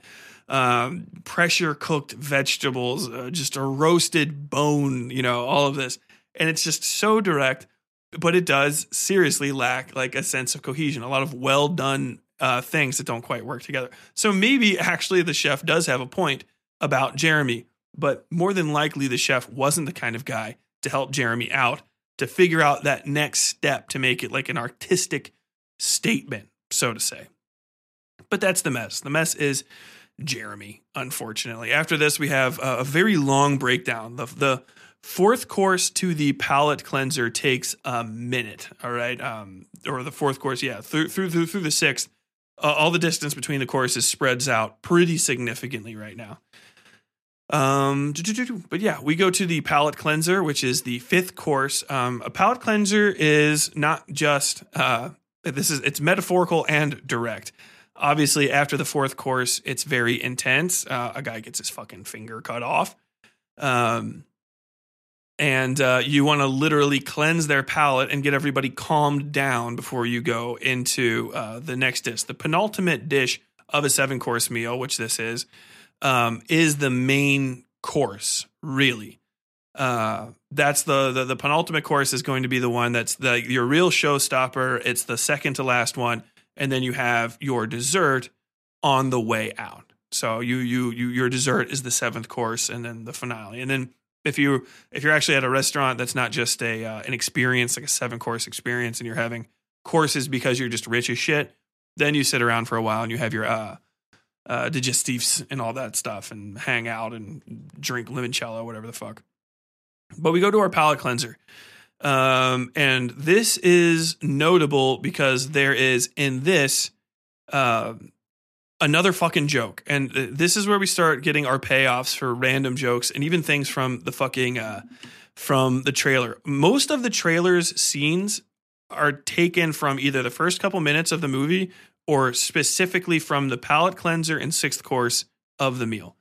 Uh, especially the most notable ones. So in the palate cleanser, we are it's simply tea, wild bergamot and red clover tea, and it says that extremely specifically, wild bergamot and red clover tea, which um and uh, which which is, I believe, yet another fucking joke, and it's actually fucking uh, and, and actually a funny one because you have to be an asshole to get it, um, which I am. So, um, the the tea is served. Everybody's pretty intensely worried, right? The chef's trying to calm every down, everybody down.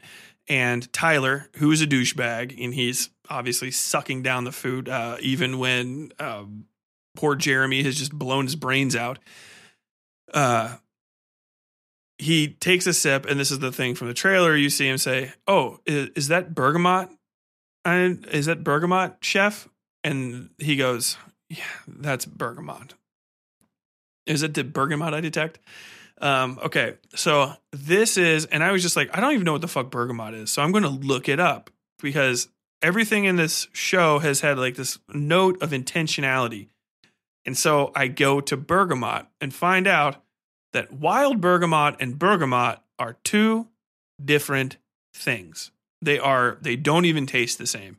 Um, it's just a it's it's a it's a issue with the name. So wild bergamot um, is a from the mint family, and it's a type of thyme. Basically, it, it, it tastes like thyme, T H Y M E, which um, kind of hard to bring up, but thyme goes good. It's very much a savory, very much a savory flavor. I would say one of the most penultimate or ultimate savory flavors of uh, of Western, typical Western French cooking. It's it right up there with literally rosemary, which is why they're often together.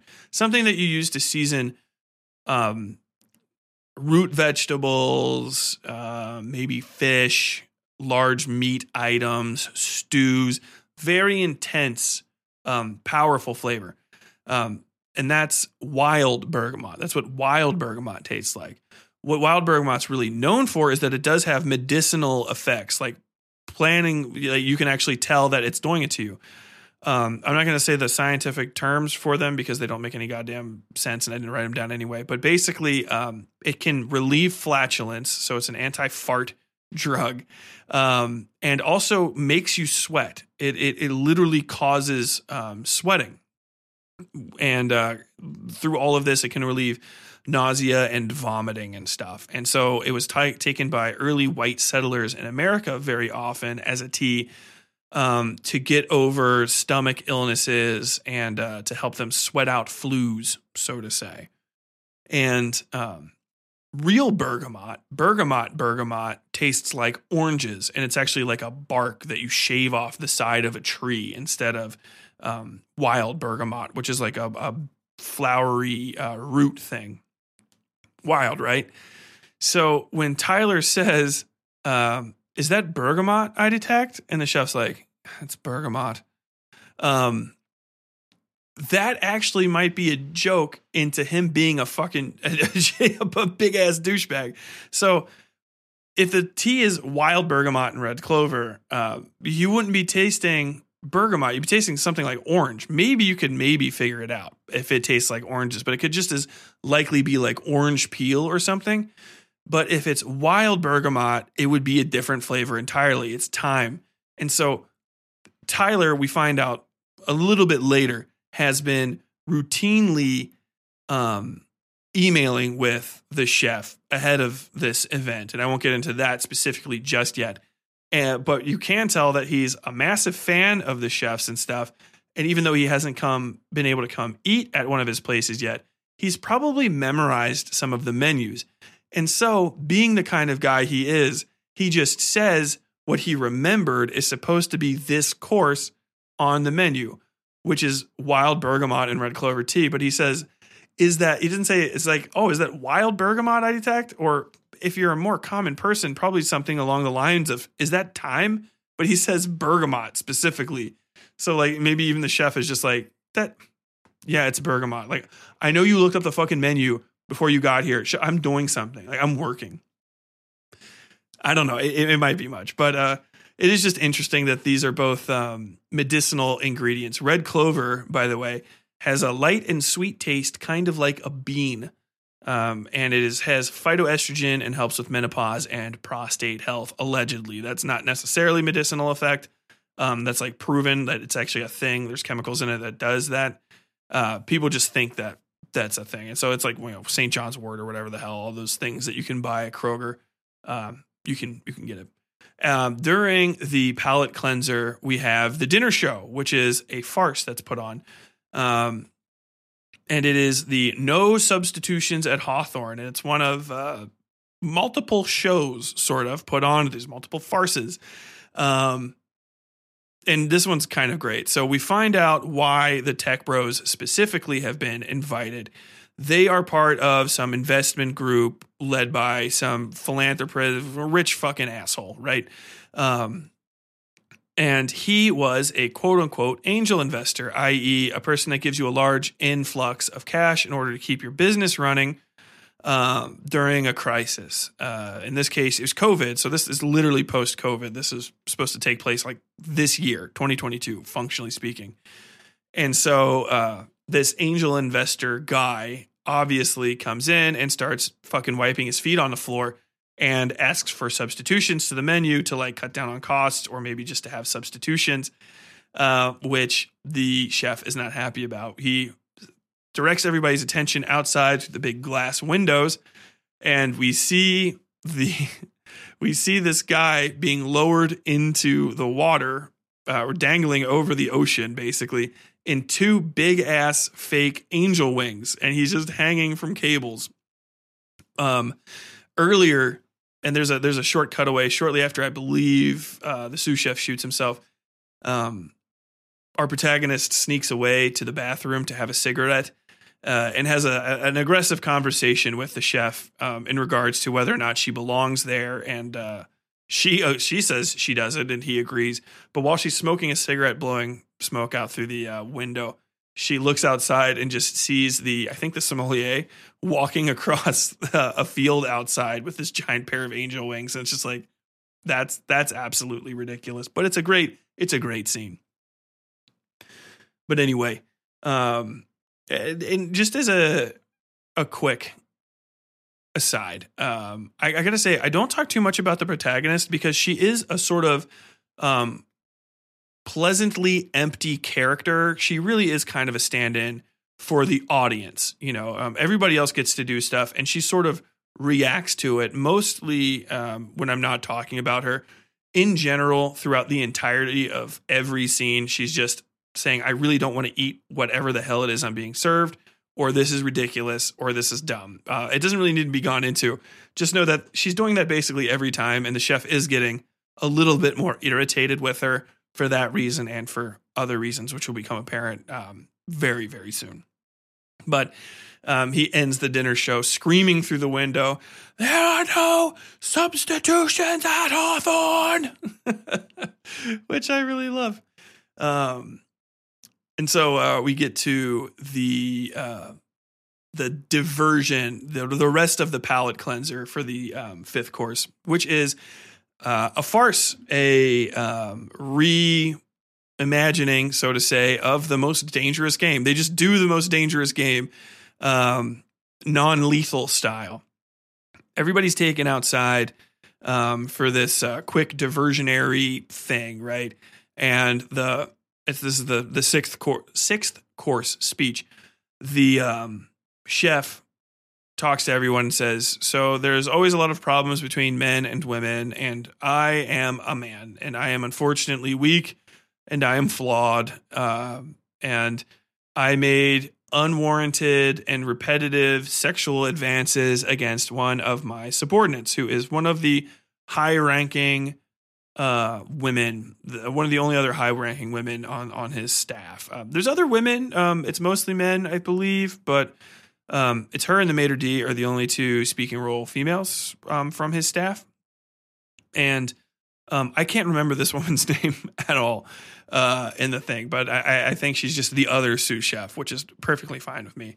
And so um, he says something along the lines of, you know, I've never really outlived the the stain of my father's misogyny kind of stuff, but I'm ready here now in front of all of you to accept the um, what do you call it? Accept the uh, punishment for my my my ill deeds. And so he gives her, or she takes out one of the golden pairs of scissors that was stabbed in the thigh of or in, in, the chicken earlier and stabs him in the leg with it. She stabs him in the thigh the same way that he stabbed his dad, so to say. Um, and it's a big ceremonial thing. She pokes him, and he is just bleeding from that leg for the rest of the thing. It's very real. And uh, pulls out the scissors and whatever, and then wipes a big bloody handprint across him. But of course, we go through this whole uh, this whole charade, you know, this farce again, and um, clearly there's a lot of references that are made to the COVID era, and of course, COVID era is also the Me Too era, um, and this is very much uh, a Me Too mea culpa. Uh, we, we we've seen a million of them in the past year and stuff, and um, just as a diversion, which isn't really a, a, diversion at all. It's just a description of the scene that goes deeper. This really is um, just another mark against the chef as a person, and not necessarily because um, he's a sex pest, which is obviously bad in its own right, but because he is also one of those. Um, this is my apology video kind of guys. You know, he is not a person that has learned from his mistakes. He's not. I, I don't care if he stopped sexually harassing people. Like it's so deep and it's perfect. He is not a different person than he was. And getting stabbed in the leg changes literally nothing. It's not a punishment to make him avoid future mistakes that he did. It's just um, a, a price he's paying in order to have done it and then not be bothered with it anymore. You know, you can stab me in the leg and then we're good the, the, the reason that it's it's like clearly that he hasn't changed is he's lured a bunch of people here, and by this time he said it very plainly to murder all of them. He's going to kill every single but everybody's going to die tonight, including his own staff. So not only has he not learned from his mistake of using his position of authority to abuse a woman that's working for him, he's literally doing it worse now and using his authority to fucking brainwash a bunch of dipshit fucking uh 25 year olds and uh kitchen staff motherfuckers to die for him in the most pointless way possible. It's absolutely it's so dumb. He is a bad person and he is just such a piece of shit. And he's so dislikable. And I, I love that about him. And you really see it. Ralph Fiennes, I have to say, understands this character to a T. He plays him perfectly. When it's time to do the big bad speeches and I'm an intimidating chef, he is. But in the moments where he is being denied or when he's not getting his way, he is a barely concealed, pouty little bitch. Ralph Fiennes, despite the scariness of his head, plays off in his eyes just this wounded, offended child perfectly. And that's when you really get to see into him. And that is the best things about the scenes between him and the protagonist is he will give her these these long looks from across the kitchen when he sees that she's not eating or hears her complaining. And it's just all of his bluster is gone. He's still this like intimidating guy, but if you're not looking at his eyes, you know, if you look past his posture, he looks like he's about to fucking cry or like to piss himself. Like like he's being uh scolded by like the literal personification of all of his self doubt is screaming at him at that moment. And he is, he is just a coward and he is just a weak man and he is a person that should not have been given authority over these people. He can just cook kind of good, which you don't ever see proven in the movie because all of the food that he serves is dog shit.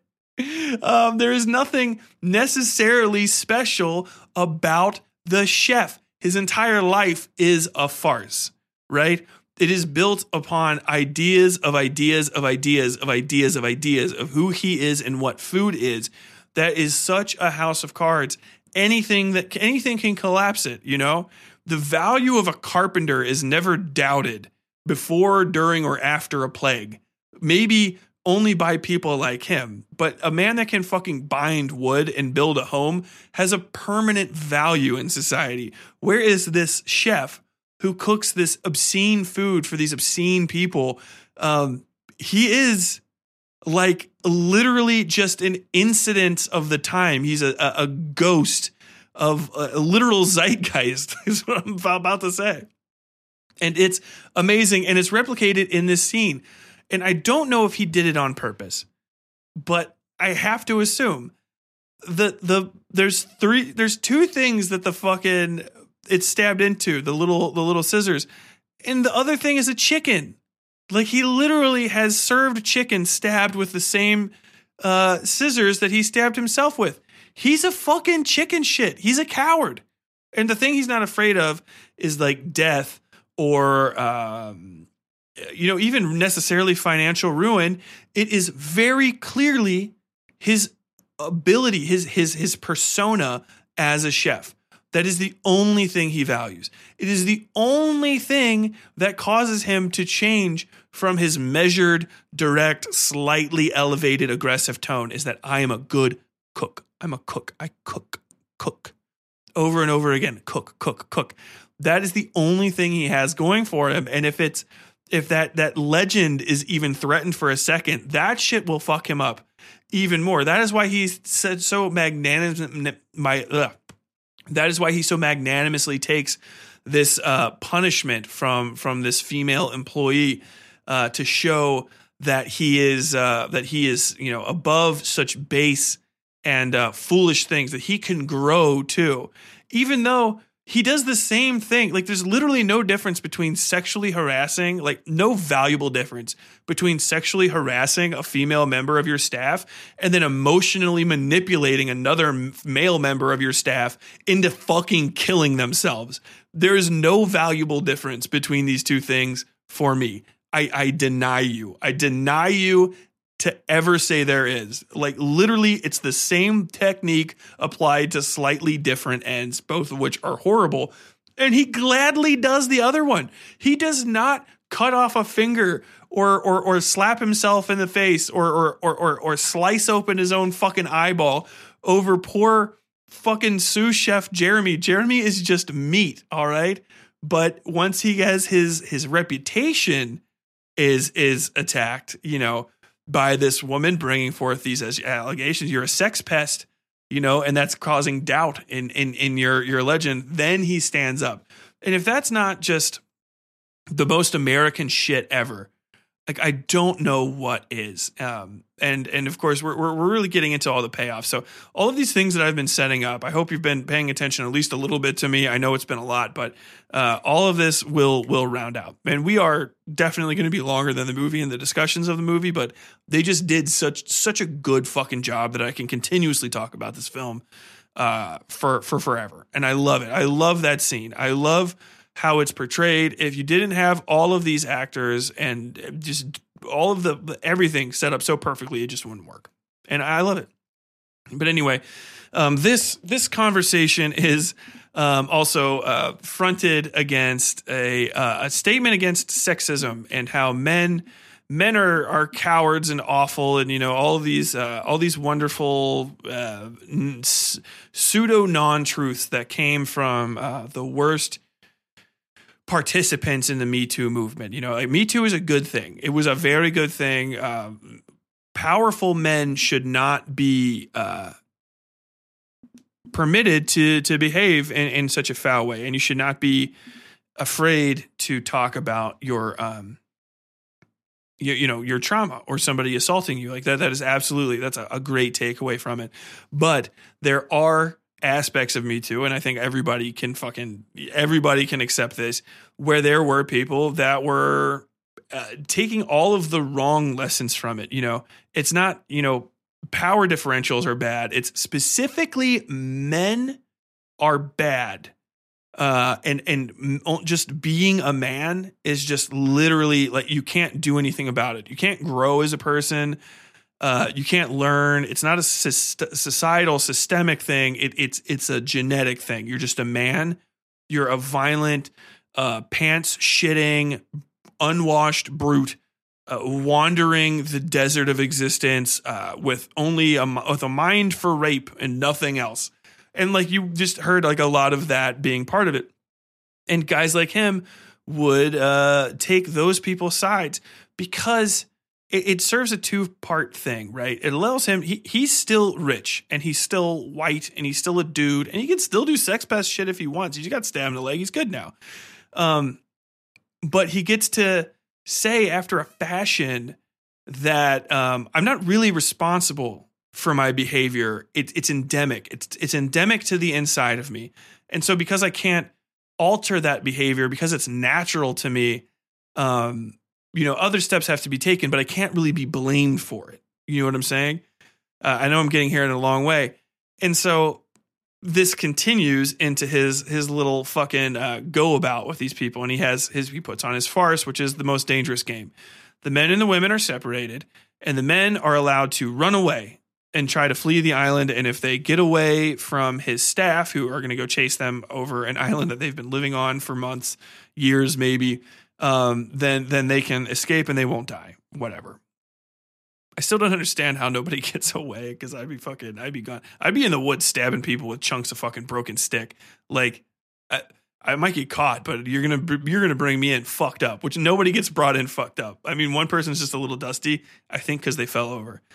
Uh, but I digress. His his it's just a, a, statement about how failed his understanding of the issue is because he's like the way to solve it is just to keep women and men separate.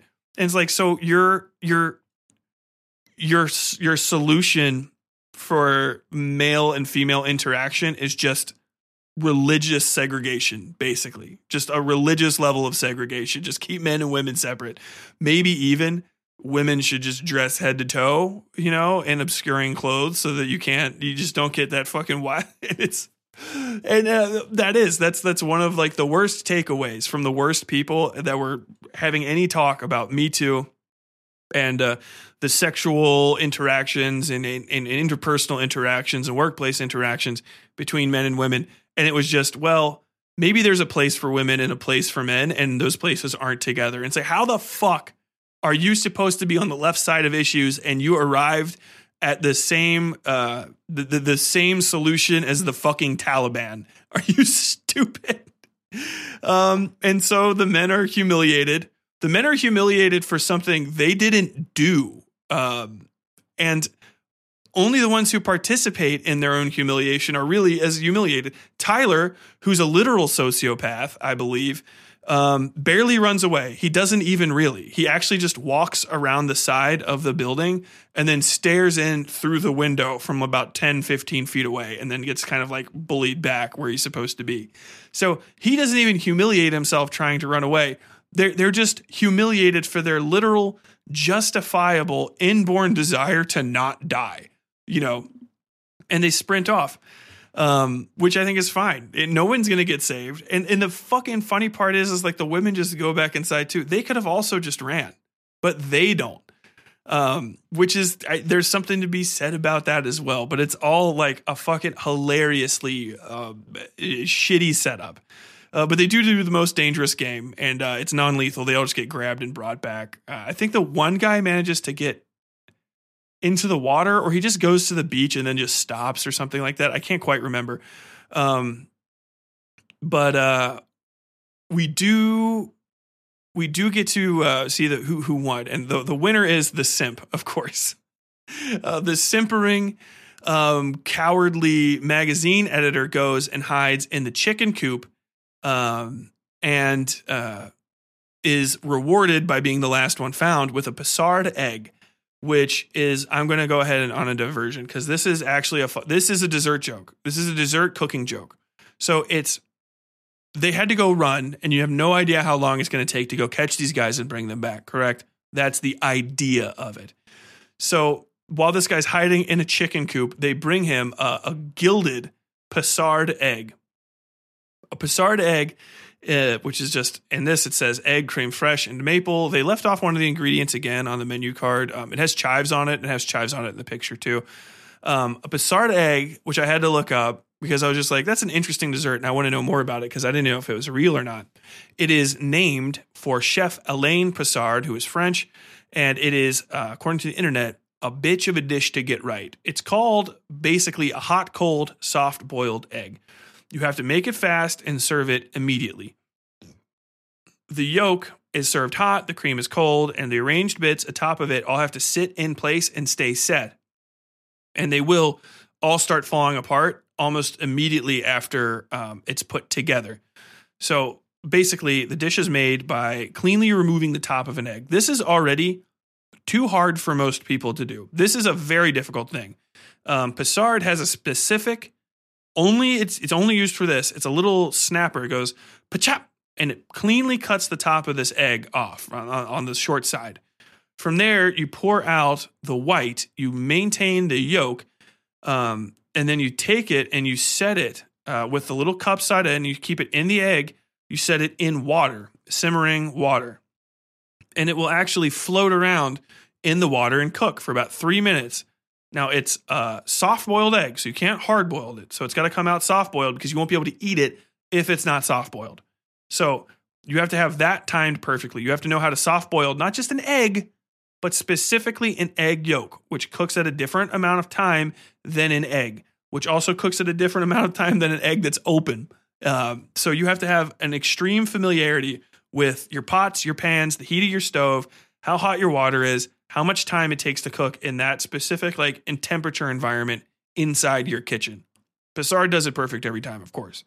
Um, you also have to kid it. The, the top of the cut has to be clean so that the egg stays whole and doesn't break while they're trying to eat it. Um, while you're floating the egg, you've got to make uh, a whipped cream fresh. So cream fresh is like I don't know. I guess it's fresh cream. I think I've had cream fraiche before on something, and I didn't find it particularly uh, to my tastes. But because I, I, think it's a little bit sour, it's kind of like a sour whipping cream instead of just normal whipping cream. But you can whip it like whipped cream. Um, and so you you make a, a soft whip. Um, at least Passard does. He makes a soft, like a lower, um, light peaks instead of high hard peaks. Um, in the in the show, they make a full whip with it, so it's it's really tall, stiff peak, so that they can pipe it and it keeps its thing. Um, Passard serves it um, with his cream spooned into the top, but I digress. Um, while the yolk is cooking, you make this um, you make the the cream, right? Which uh, you put in stuff into it, like I think like vinegar actually, um, and that whips it up, and so it's got its own like sweet cool taste to it, like a neutrally sweet, cool. Um, no sugar, I don't think, but the, you do put some flavoring agents in it. Um, the yolk specifically gets a little bit of the salt and pepper put onto it while it cooks as well. Um, but it's a whole oak, it's a whole yolk too, um, unsplit. So you got to get all that out of there without splitting the yolk as well, because the yolk's got to cook up as a perfect little soft ball. If you split it, I believe the little membrane um, won't stay in place and it'll stick to the sides of the egg and it won't be as pleasant. So that comes out hot. You got to put all the cool stuff on top of it. And then you add uh, a little bit of chives, which are savory. And then um, the must have is a little bit of maple syrup, which is very light and sweet. And so all of those things together are spooned out of it and eaten immediately. So if you're going to make a Passard egg, your literal time to table is an unflinching four minutes, and I, like, literally no less. It has to be eaten. Basically, you put it together almost at like service, eat, service, eat immediately. It's a it's a uh, a non-static, a non-sitting dish because the whipped cream, if it's heated uh, and warms, it will disintegrate and it'll turn into mush and it won't taste good. It'll split and fall apart and it won't be that good. Um, and so you want the hot and the cold, and then the savory and the sweet all together. And you eat it with a tiny little spoon, or um, you know, um, what they call them, soldiers of bread. Uh, and so they have a thing where they're like, we've got to go catch these guys, and they have so little faith in them that they have the balls to cook a fucking Passard egg for the victor. and they know where they, they know where to find him. So like it's for the, the the the flex, the absolute flex of his kitchen staff is monstrous. So just cooking a Passard egg and making it look good is hard. It is it's a professional grade dessert. It's not easy. You have to have special tools to even fucking make the thing the perfect right way. They serve theirs gilded. So not only do they cook it, they they crack it, they cook it, they somehow manage to cool it off just enough to gild it um, without letting it actually cool because it's also just an egg, so it'll get cold as fuck immediately. They're walking outside with it, and everyone's wearing jackets, so it's not warm necessarily. They managed to throw all that together and then walk it out to a fucking chicken coop, first service, plated in a little false bird's nest. That is a fucking flex. Like they brought that bitch a Passard egg. They had no confidence. They had no fucking confidence in the last one that they would catch. So they could just fucking cook this four minute uh, masterful masterpiece dessert. It's piped, the icing's piped onto it too, or the cream is piped in. Absolute flex. And I was just like, I don't know, what the fuck is a Passard egg? And then when you put it together, you're like, God damn, no faith no faith that she would make it. You were doomed. They knew that they could give the last guy they caught a Passard egg. Absolute insanity. Um, and that shit's just that shit's just funny. So um, while the boys are out running around, the girls get to sit and have a little wine mom uh, time. They're all sitting around getting drunk, talking about how bad everything is, and of course doing absolutely nothing about it. Even though quite clearly they said all of the the the able-bodied men are out chasing these other guys. So like this is your time to do something, bitches. This is your fucking moment. Like are you just to sit on your fucking hands for the rest of your life? Hilarious.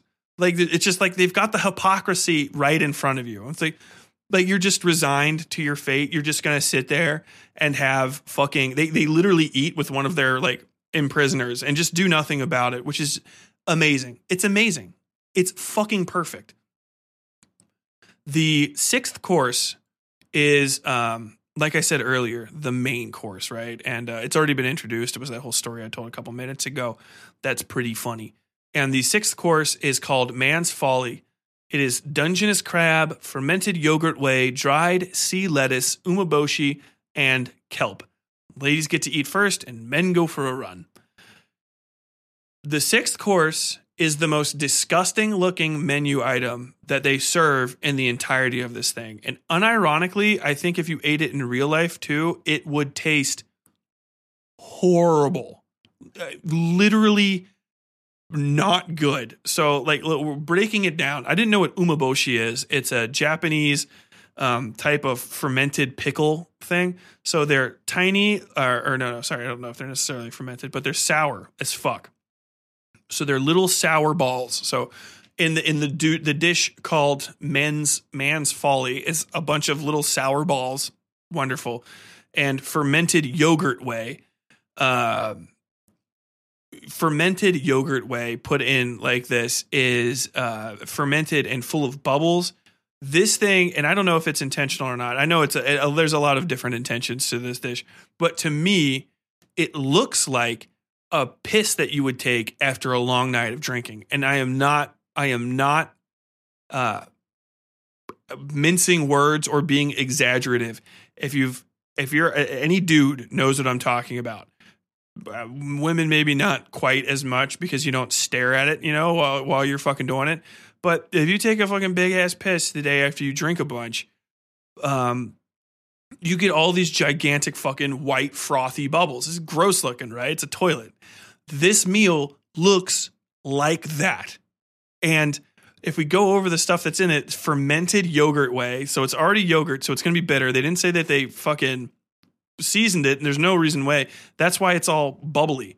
So this is it's it's fermented, so it's extra sour. It's going to be extra sour. You've got sour ball umeboshi, so it's this sour, vinegary, maybe just lightly yogurty froth. The Dungeness crab you can't even see, so I have to assume that it's just underneath this. Um, dried sea lettuce is whatever, and kelp is also if it's if it's actually like um, served straight, it's just going to be slimy and a little bit chewy. Kelp is served with vinegar sometimes. So this might just be a foul, pissy tasting, piss looking uh, dish where the crab is like almost non-existent. I, I have the picture and I cannot see where the crab pieces are unless it's turned into fucking foam with everything else. Uh, I, so I, I, just on the thing I was just like, well, let's let's like, do they have more hidden in here? What is a Dungeness crab? And fucking goddamn it! So I look up Dungeness crabs because I'm I don't know what the fuck they are. I've heard the name before, but I do not I do not eat seafood. Uh, I, I don't eat um, shellfish if I can avoid it. I, am not a big fan of it. My wife loves fucking shellfish. So, uh, Dungeness crab's entire mating ritual, and I looked this up, revolves around piss. The males are attracted to females through urine pheromones. So the, the female pees and the male can smell her pheromones for mating. Um, and then when he finds her, the male holds the female in a mating embrace for several days uh, before a urine signal is sent.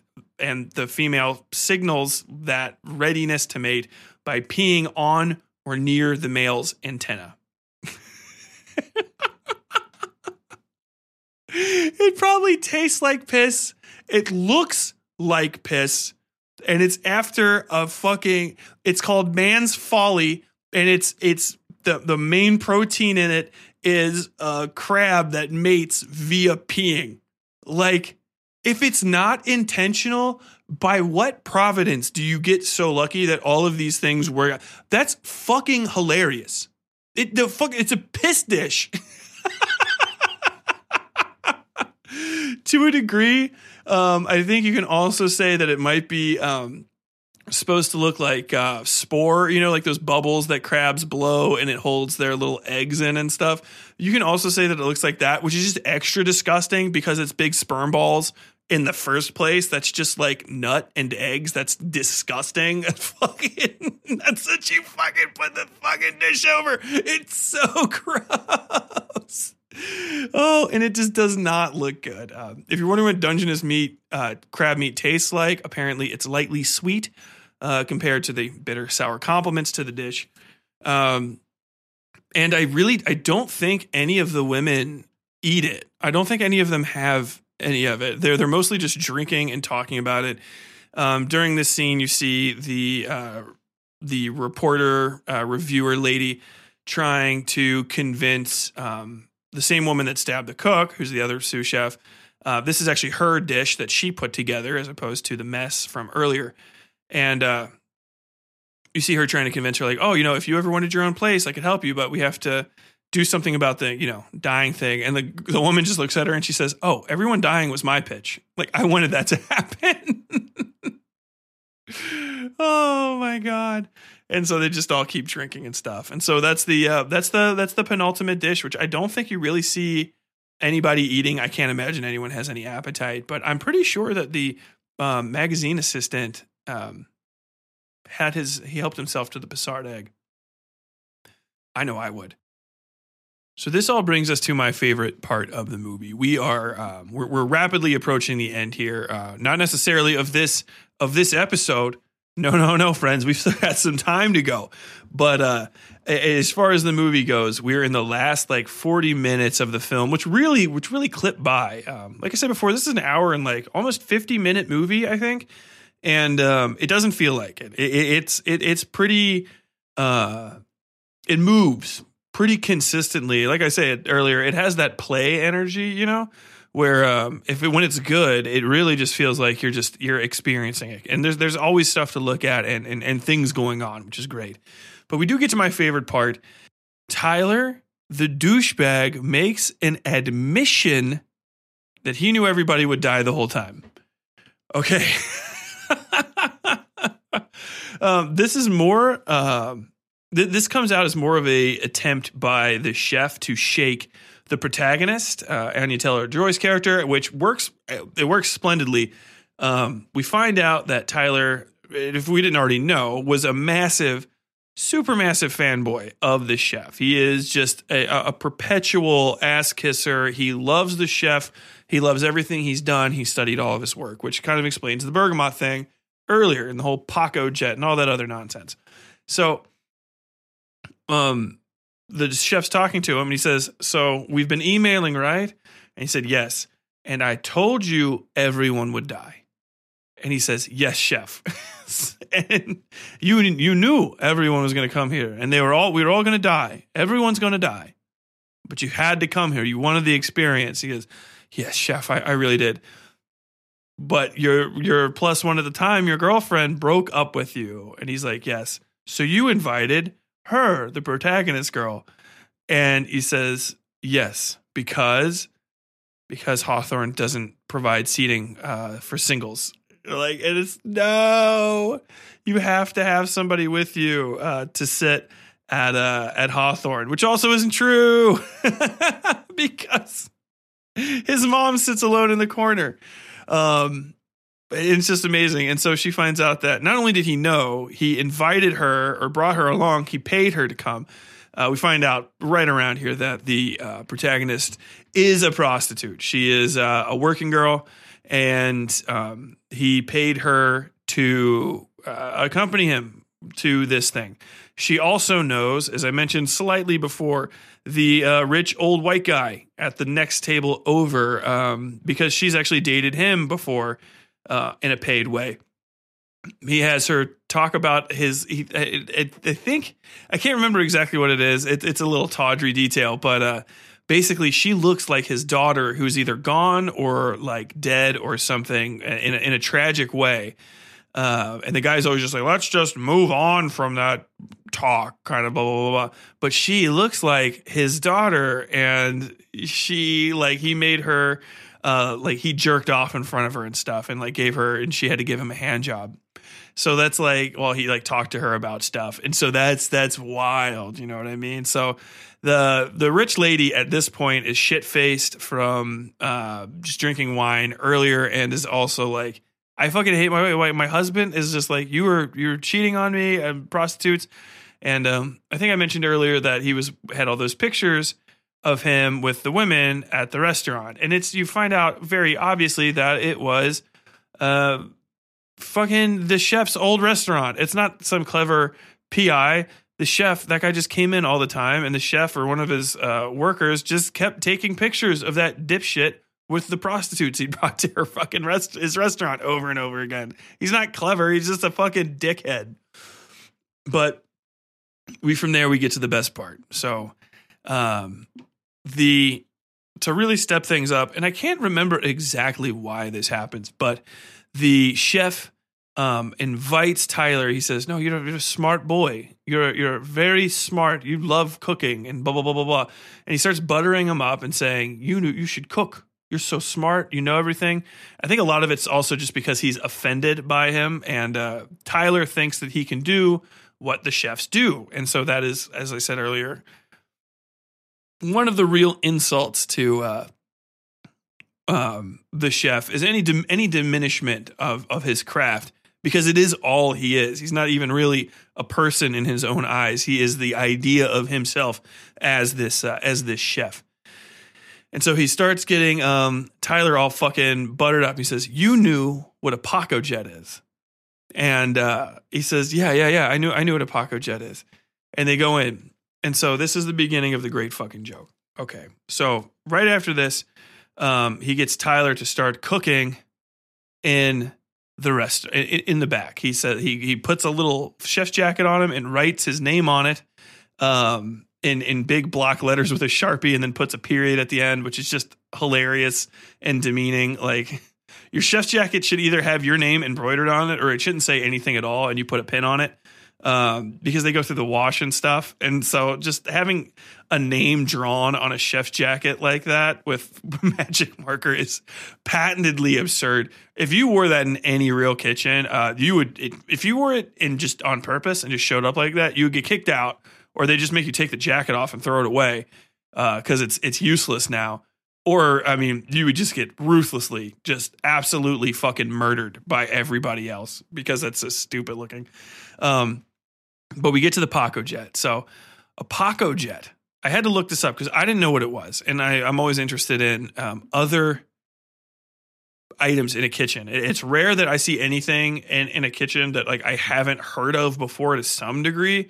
Um, most of the stuff, the tools that you run into, um, are at most variations of some standard. You know, you have, you know, your basic chef's knife, but then you'll also have like, you know, paring knife, and then you'll also have like a boning knife and a sabaton and all, all sorts of other knife, like you know. But it, it's all it's a knife. A knife is a knife, and then it has more specific. So you know, but it's the utility, and then the shape of it provides some additional thing going on. So it's rare that you you see um, any unique things really in most kitchens, and they're always for some specific type of food. And a Pacojet is something I have never fucking heard of in my life, and there's no reason I ever would have, and no reason you would ever. So what a Pacojet is is an extremely expensive food processor that you can use to micro puree frozen items. Um, by expensive, I mean when I look them up online, the cheap one for like home use that you wouldn't use in a major kitchen like this because it won't produce volume is seventy five hundred dollars. The the kitchen version is there's a fifteen thousand dollar one and I think like a thirty or forty five thousand dollar one. Buh? Unacceptable. Oh my god. that is that is uh almost as expensive as a whole range. Like a whole stovetop range is like $7500 to 1500, which is the centerpiece of your kitchen. The literal workhorse of the kitchen is going to be 15 grand. You know what I mean? You base your entire operation around that one purchase. To have a kitchen with something that is so specific and uh, and small as a Pacojet is just it's it's wild. You know that is only at the very tip tip top of it. But here's the thing: what you use a Pacojet for is when something's frozen, you keep, it stays frozen. So all those little melon ball things you've probably been seeing, or I've been talking about the whole time, um, are probably made with the Pacojet. Um, it, it, it if you freeze like a melon, right? Or melon chunks, they'll have ice in them. Obviously, I know that sounds stupid, but the ice will be in them instead of on them or beside them when you mix it up. So if you puree something with ice, what you make is like a slush, like a slushy, you know. But if you can pure, pure if you can puree something that is frozen, um, it will stay uh, in, in, a, in a sort of like um, clumpy, like more like sleet uh, shape, and and you know depending on the, the the texture and stuff, you can kind of keep those more delicate crystals intact, especially because it stays frozen. The way that the Pacojet works is it keeps the canister cool. Um, so I, you know, we've always been able to do stuff like that. Um, if you just roll a food processor, a steel barreled food processor into your freezer, um, you'll achieve the same thing pretty much. I, I don't see what would really change too much. You know, it's got an immersion blender head, but with that like that, you can have it out on top of a of a work surface, so that you don't have to have one of your people working out of the freezer, which is you know not ideal. Um, but the the um, freshly the frozen seawater, purified frozen seawater ice slush, that was probably made with the Pacojet. The melon balls, I think they actually got some serious use out of it. The milk snow that I described from earlier, um, if I if I understand how that was made, that might have actually been made with the Pacojet. So they might have been getting uh, quite a bit of mileage out of it um, in some of these dishes, uh, but still not. Still, I, I I don't I don't know if you'll ever break even on that purchase because it just doesn't make that much, even though it costs so much to have. But the thing is, is what it makes is purees, minces, or and then I read it up on this and I realized it makes farces. Now, what? Tyler, what do you mean it makes farces? And I know this because I read a bunch of fucking Escoffier. I got an Escoffier cookbook. So, farce is the traditional cooking word for force meat, uh, meat that's literally forced traditionally through a grinder. Um, sausages, uh, you know, well, sausages, minces, um, and burger. burger is a fucking is a farce.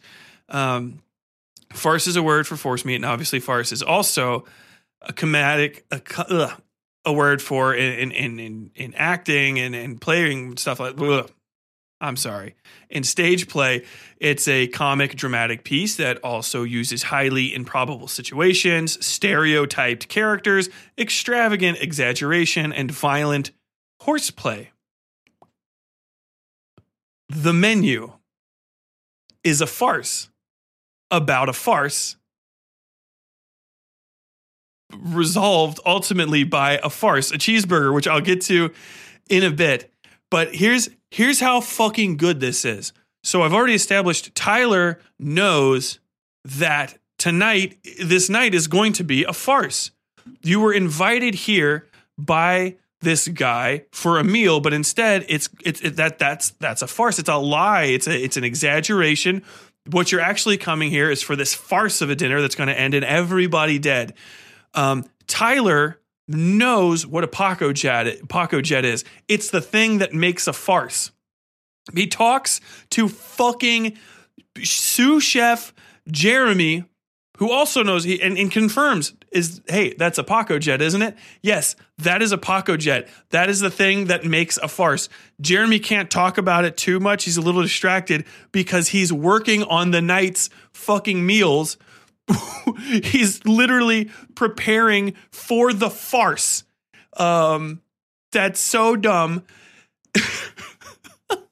he confirms the farce making implement with sous chef Jeremy at the very beginning. Jeremy is distracted. He has literally has a farce on his mind, which he later proves by turning his brain into mincemeat, creating a farce that nobody eats because nobody eats the fucking food. He's overdone. So we get into Tyler's part. And Tyler, on the other hand, isn't ready to be a chef yet. The, the, the chef brings him up and has him try to make a meal in front of everybody. And he scurries around, chopping shit, you know, uh, wildly. And he ends up trying to make a, a butter sauce with leek and uh, shallots. Um, it, it's just absolute uh, insanity, absolute insanity um, and puts a undercooked lamb chop in it, like literal, like a literal tomahawk lamb chop. It's like big. That's a fucking costly cut of meat. Um, and so he he does this and he messes around and his whole thing was that I know what's going on and I I can be a part of this. I can be I can be part of the farce. But in doing so, he puts on a farce of cooking. So he is farcically trying to go through the motions and make a good meal. What he ends up making is a fucking mess. Just like sous chef Jeremy, who is very similar to him, trying to impress the chef, he also tries to impress the chef and makes a mess. He makes the mess, which has an utter lack of cohesion, uh, as it says in in the Tyler's bullshit card. They actually make a little title card for it. Uh, so so the the chef gets in his head and starts whispering and Tyler takes off his jacket and kills himself too. So he's literally just a different version of Jeremy. Both of them had a farce on the brain. Jeremy's was overdone and no one ate it. It got blown out the back of his fucking head. Tyler, who is not ready, he's undercooked instead of overcooked. Even his food is undercooked. It's not pressure cooked. It's undercooked. He goes and hangs himself the same way they hang up the fucking meat that they grind up for burgers. that they show you at the very beginning. He hangs himself up just like a fucking cut of meat to dry. And like, I know that might be reaching to a degree, but it just it's it's fucking constantly reinforced. It's a farce inside of a farce inside of a farce. Um as we continue, and I'm going to try to move on to the clip here, but we, we, start. It is a farce to get the people on the island. They're not going to actually eat there. Um, the we find out when the actor asks um, the when when the actor asks the uh, the chef, "Why am I here? Why are you going to kill me?" the actor was lying first off about knowing the chef earlier, which is one of the reasons he said, "Oh yeah, yeah, we're friends. We're like we're cool." Like I, I talked to him at one point, but he was just clout chasing. He was like literally a farcical. Um, but the reason that the chef says he doesn't like him is because he was in a terrible movie, a literal farce, and went to go and watch it. The chef went to go watch it on his one day off on a Sunday, and uh, was sitting in the movie theater, and the actor's portrayal in the movie, his acting was so bad, and and the movie was so terrible that him being in it made the the the chef feel an uncomfortable amount of uh, connection with him. He says it made me it, it, like I like I it was I was disgusted by how much of like basically like a whore you were. You know, you were you were you're you're literally being farcical, and it made him feel like a farce because the chef, his entire facade is farcical. He pretends to be this uh, this gigantic, towering figure who who who is is is is the last, the first and last uh, word in taste, but he almost shatters over just a random prostitute not wanting to eat his stupid rock with a fucking sh- uh, a, a, a fucking um, mollusk on top of it, whatever the hell the goddamn called. Um, it's he he he continues with these like these additional the whole thing. It's a farce inside of a farce. This it's all farcical. There's a number of farces that he puts on. The angel investor being drowned. Like literally when a restaurant fails it goes under. And so he had his angel investor literally go under the water. Like he's drowning. I'm drowning in debt. Oh he's drowning literally in the fucking ocean the meals, many of the meals are farcical allusions to things that are going on, like the fucking island being put together. And it's just like, it's a layer on top of a layer on top of a layer, just like the fucking uh, chef himself. And it's all, it's all bullshit, which is what you say that uh, this is a bullshit. This this is a fucking farce. It's bullshit. And the only person that ever sees it is our protagonist. And she's the only one that calls for it. So I will get to this in a second, and it's it's perfect. Uh, in between this, uh, I told you why the um, actor says that he's going to be um, killed, but the girl that's with him asks, you know, what what, what about me? I, I don't want to be in here. Um, are you going to kill me as well? And he goes, "Where'd you go to school?" and she says, "Brown, student loans." She says, no. He says, sorry, you're dying. Fucking based, dude.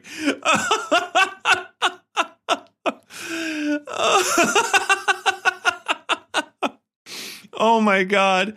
Um, so uh, the, the, the chef's big thing, right? And we'll we'll get into his his final um, articulating his final understanding of stuff before we kind of read the rest of the plot out um, and, and I go back and start saying farce over and over and over again, is that he believes that there are two classes of people eaters and makers, right? Are you an eater or are you a creator or a maker? Are you a cook? Do you make stuff or do you consume things? So, like, literally, this is fucking uh, socialist theory. This is literal Marxism. It's fat, uh, false class consciousness and the danger of false class consciousness and like uh, creating a fake identity, a fake uh, version of class, you know?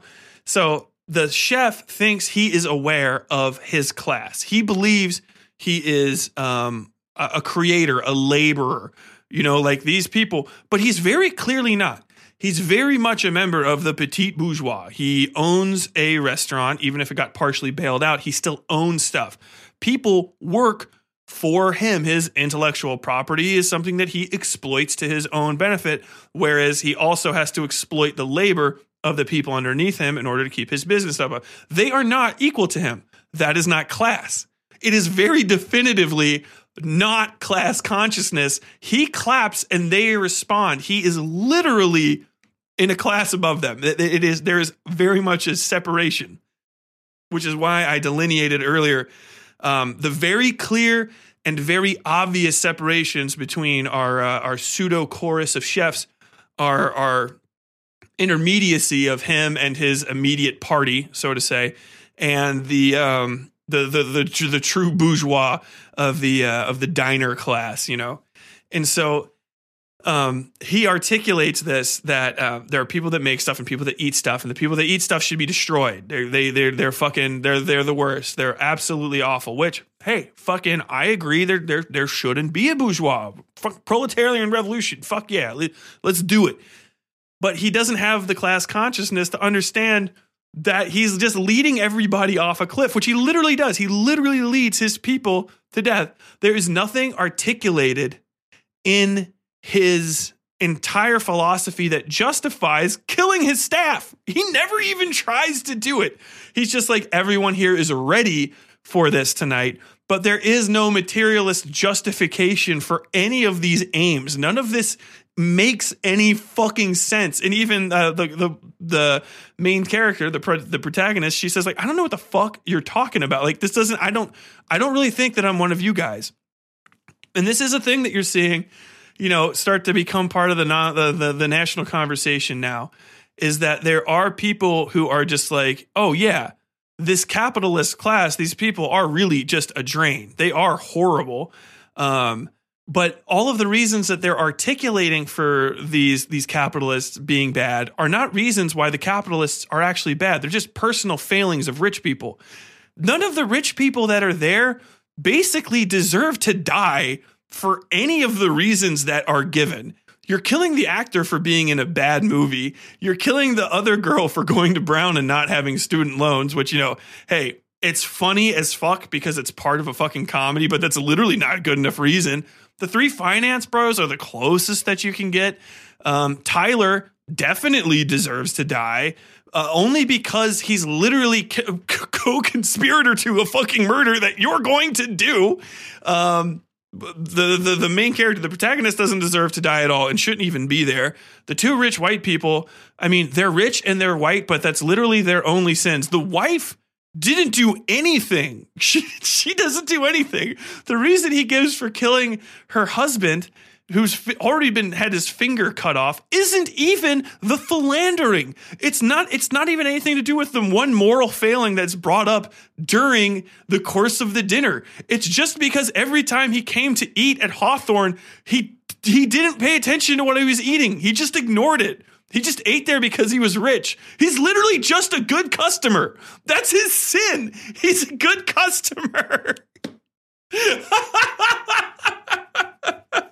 and I mean, the reviewer, she's a bitch. I fucking hate her. Like, I wouldn't give a fuck if she died, but she didn't do anything wrong. She just reviewed restaurants, really, really upper class restaurants, too. The only kind that are actually like susceptible to bad reviews like that. Um, and then her her plus one is just her plus one. Like he's maybe the closest one of any of the people that came with somebody as a facilitator because he pays her to do stuff. If anything, them dying is the only one that makes sense. But the thing is, He's not trying to kill people because he gives a fuck about class. He only cares about himself.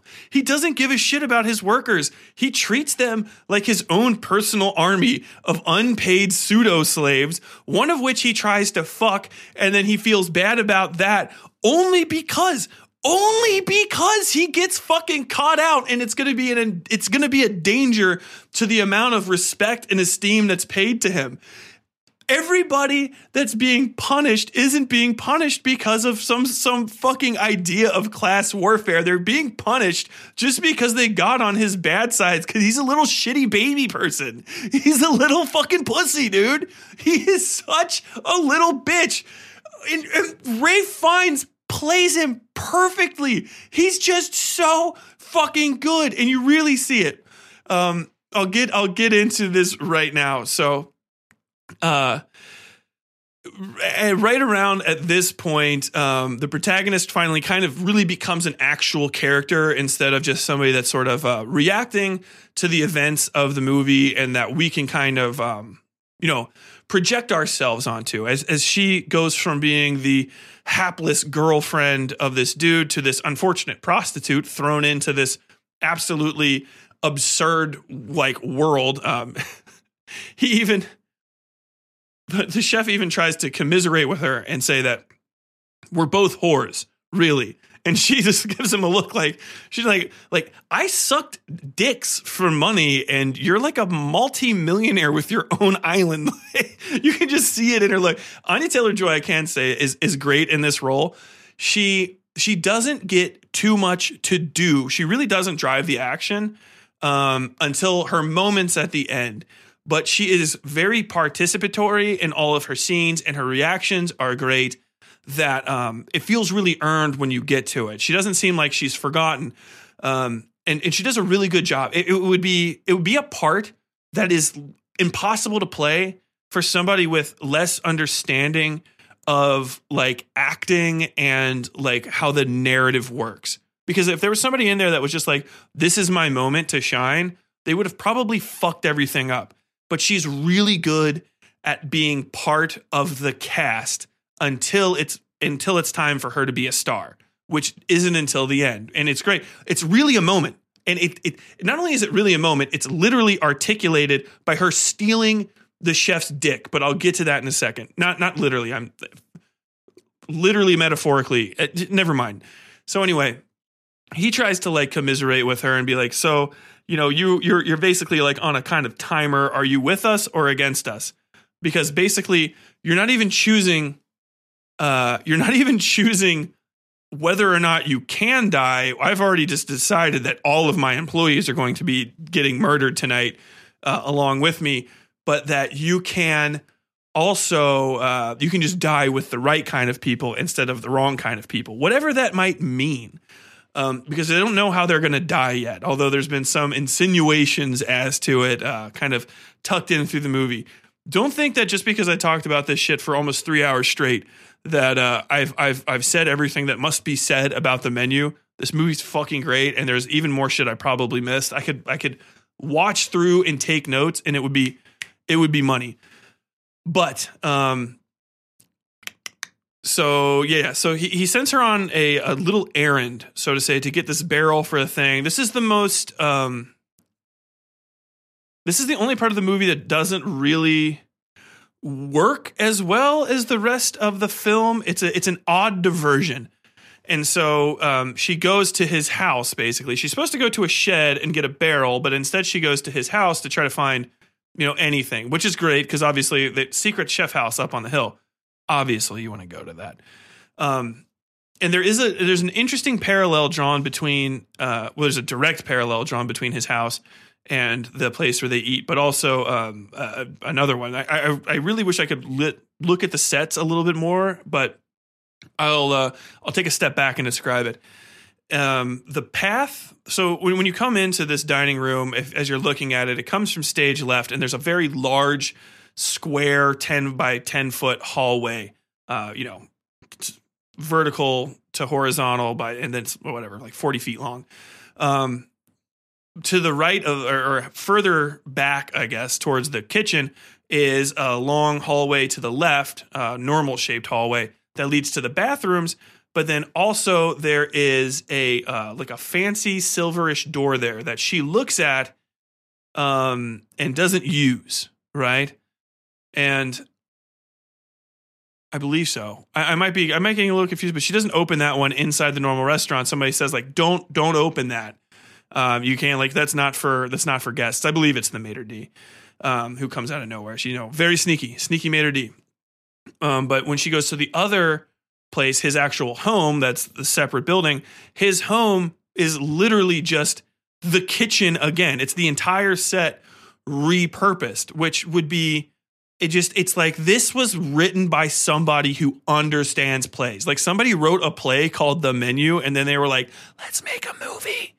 Because it's got it just has that vibe where it is the uh, the dark half of the set. And so it's the the the, the kitchen area is I believe empty or at least just picked up, or the dining room area. Um, the kitchen area is obviously clean and unused. Everything's kind of set up, and there are like little um, uh, little pots of herbs growing, you know, and stuff. And it, this is normally the part where you would delve into some like deep macabre shit, you know, in most other films, but they really play this one um, fairly straightforward. And there is no there's no magic and there's no mystery, which I think is even better to the final, like kind of like getting who the chef is. And that is there's a vibe. There's all these like sort of signs and uh, there's this intensity in in the the atmosphere and stuff, but it, really is all fake.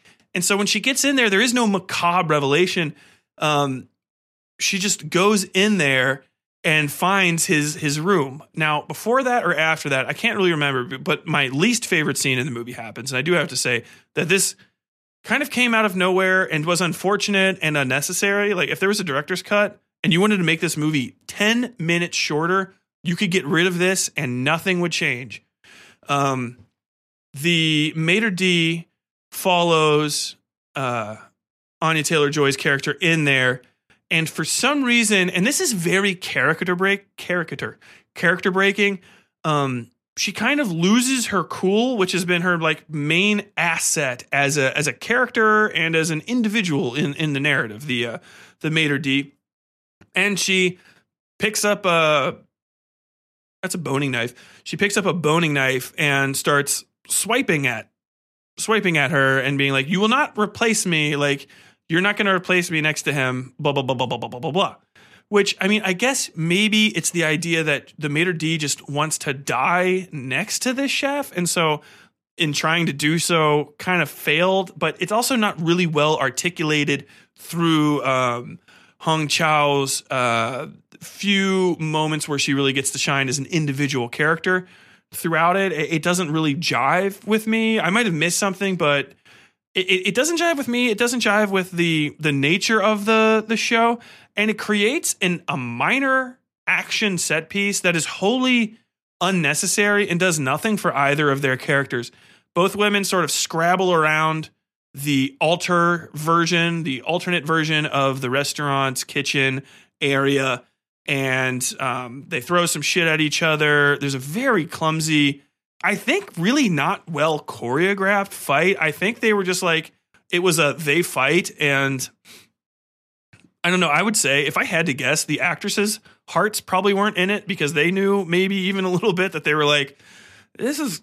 Why the fuck am I fighting this character? And the other character's like, why the fuck am I trying to kill you? I, I could just kill you. Like, in any way. Like she works in a kitchen. She could just fucking like stab her at the table. She could do anything, and they're all going to die eventually anyway. But so it doesn't really it doesn't really make any sense. But um, Hong Chau's character, the maître d', dies. Knife in the neck. She's bleeding to death. It is what it is. So um, Anya Taylor-Joy's character, the protagonist, goes into the silver door on this in this alternate kitchen, and it is the chef's room, which is very Spartan and set up and you get all of the character background that you will ever need about him and it really is perfect.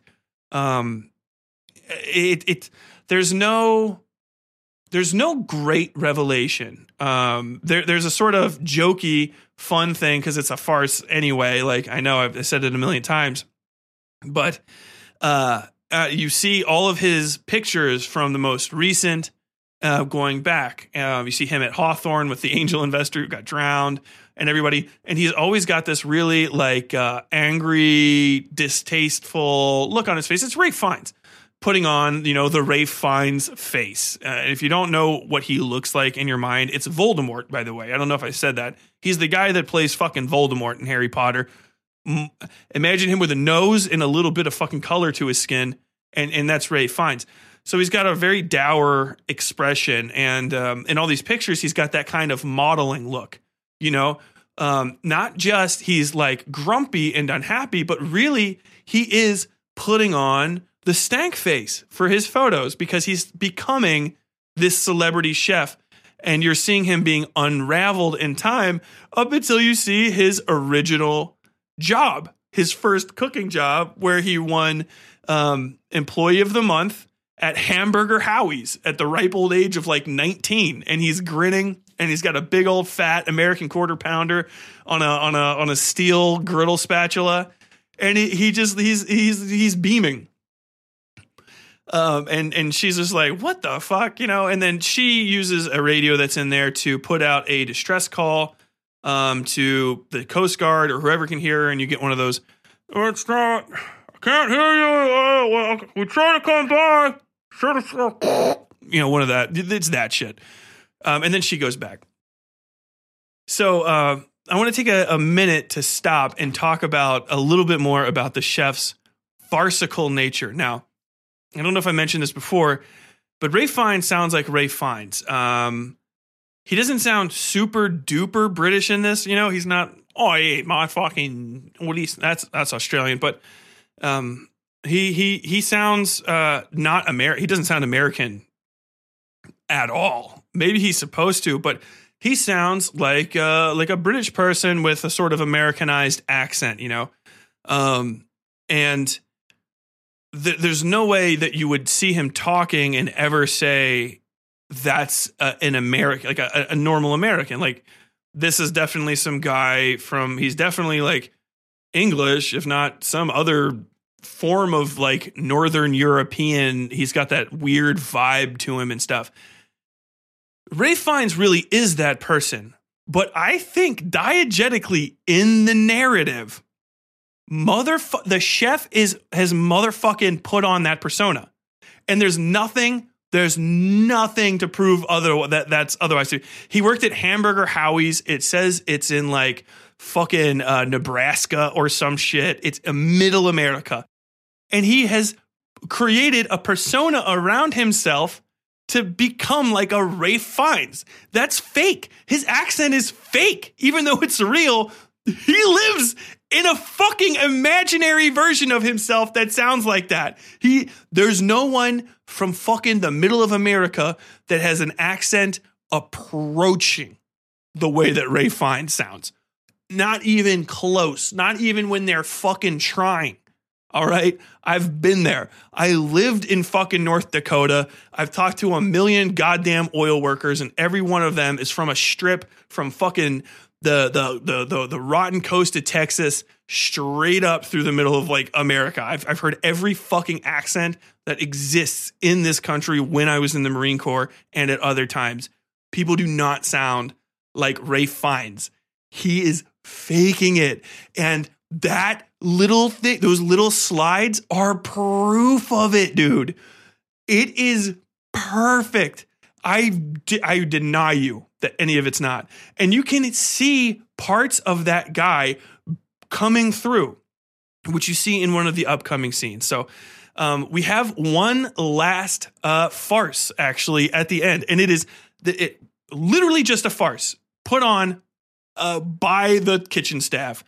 Um, Anya Taylor-Joy, her character, the protagonist, returns to her table, which is now a table for one. Uh, apparently, they do allow singular seating at uh, at Hawthorn if the other person that you know in the restaurant is a sociopath. So, um, her and the chef's mom both get to eat alone. um, after she arrives, there is like a flashing lights or something, and there's a knock, and someone comes in, and it's a guy in a Coast Guard uniform, ostensibly a Coast Guard officer of some sort. And he says, "Hey, we got a distress thing," and every and and uh, the chef does a big show of, "All right, everybody, everybody, get, get get in your places, get in your places," and like um, you know, behave like basically like you're all in trouble. Like watch yourself. This is uh, and he, like you don't want to see somebody else die here tonight behave yourselves kind of thing. And so they all do. Um, and the guy comes in and he talks to the and like if this isn't just this is just obvious. The guy who's he, he comes in, he's a Coast Guard officer, and he talks to John Leguizamo's character, the failed actor, um, and is like, "Oh hey, hey, wait, aren't you?" Like after he says like, "I guess everything's okay," he says, and he, and, and and John Leguizamo's like, "Yes, yes, yes, it's me, it's me, yes, yes." And he, I don't think he even says his name. Um, Actually, yeah, they don't say his name, I think. oh my god. Um which is that's extra funny. Uh then the chef is just like, "Oh, would you like his autograph?"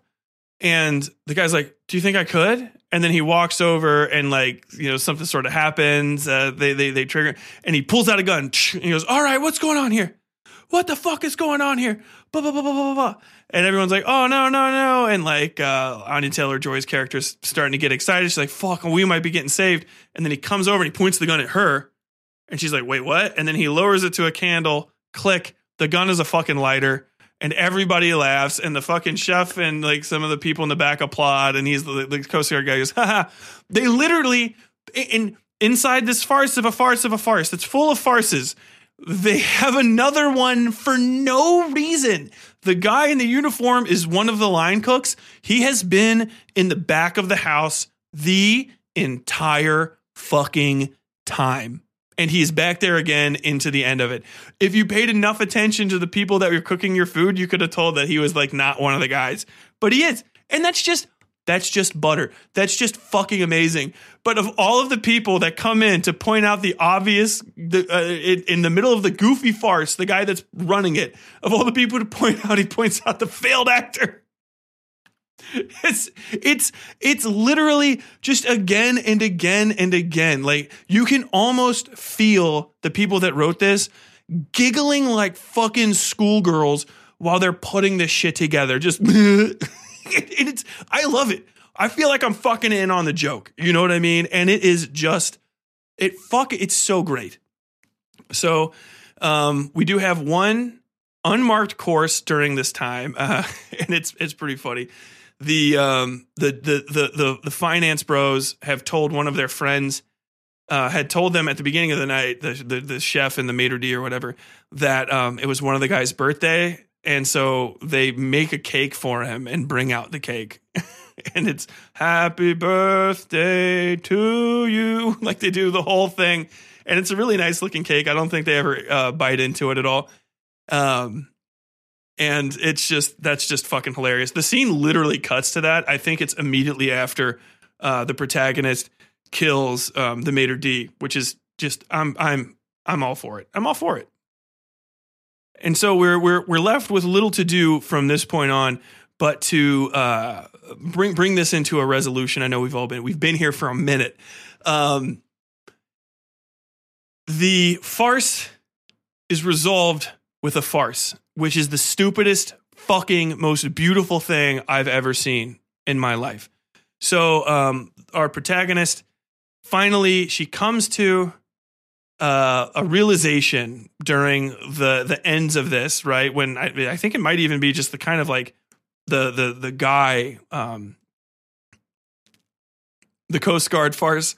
That guy kind of coming in. Maybe that's what gives her the idea. But in, in any case, she kind of snaps, and she really does become her own character like in that moment before she's been basically reacting to stuff and kind of just trying to like sneak around the action of the plot in order to survive, which is completely reasonable given her character. And I think that's 100% fine. Perfect.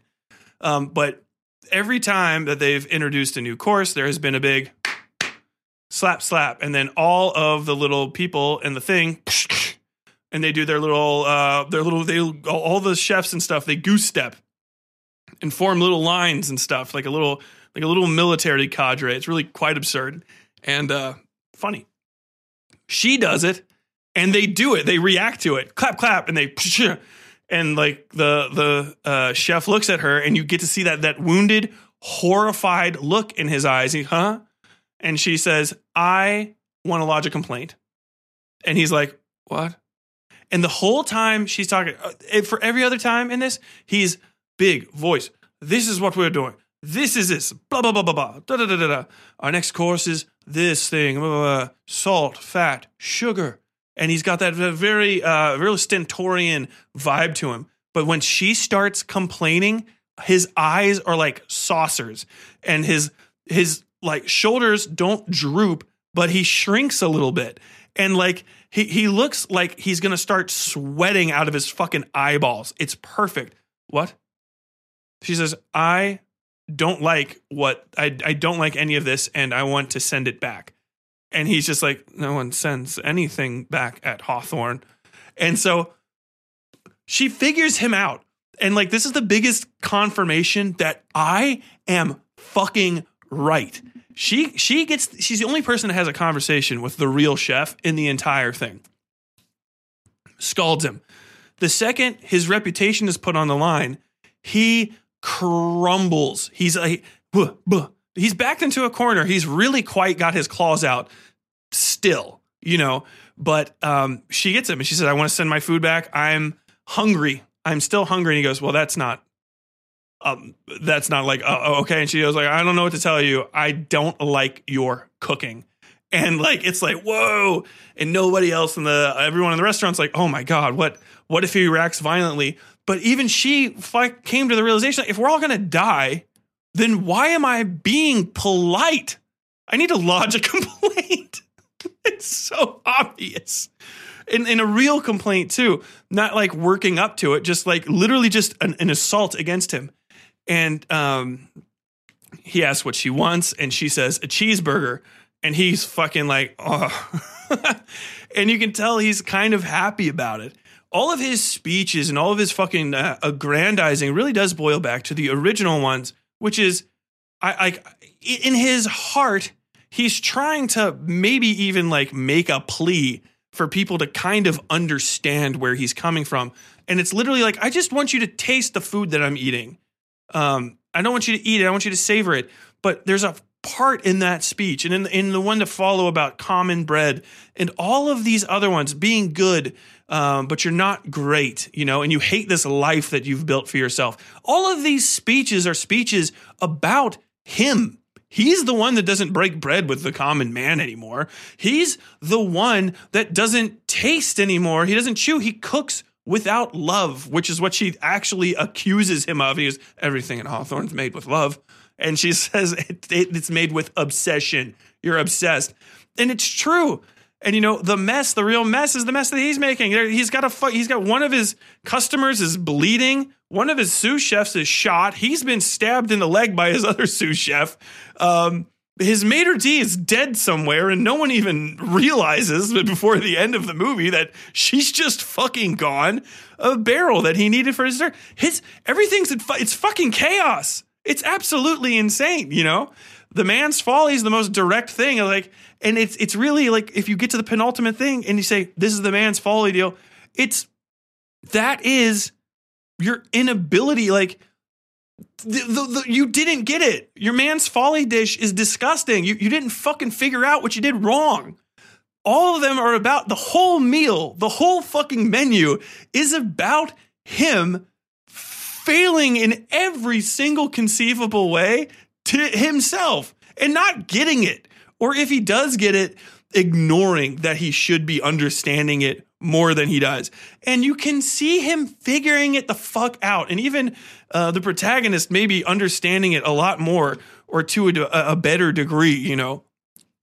There was, and it's it's the island uh, dish is really one of the ones that most um, kind of puts things into perspective, and and it's this uh, one of the main philosophy chunks that's here, and that's everything that you need to live is like on this island, you know, like the like nature provides and stuff. So why do you need such insane tools? Uh, why like a Pacojet is just absolutely fucking mad, absolutely insane.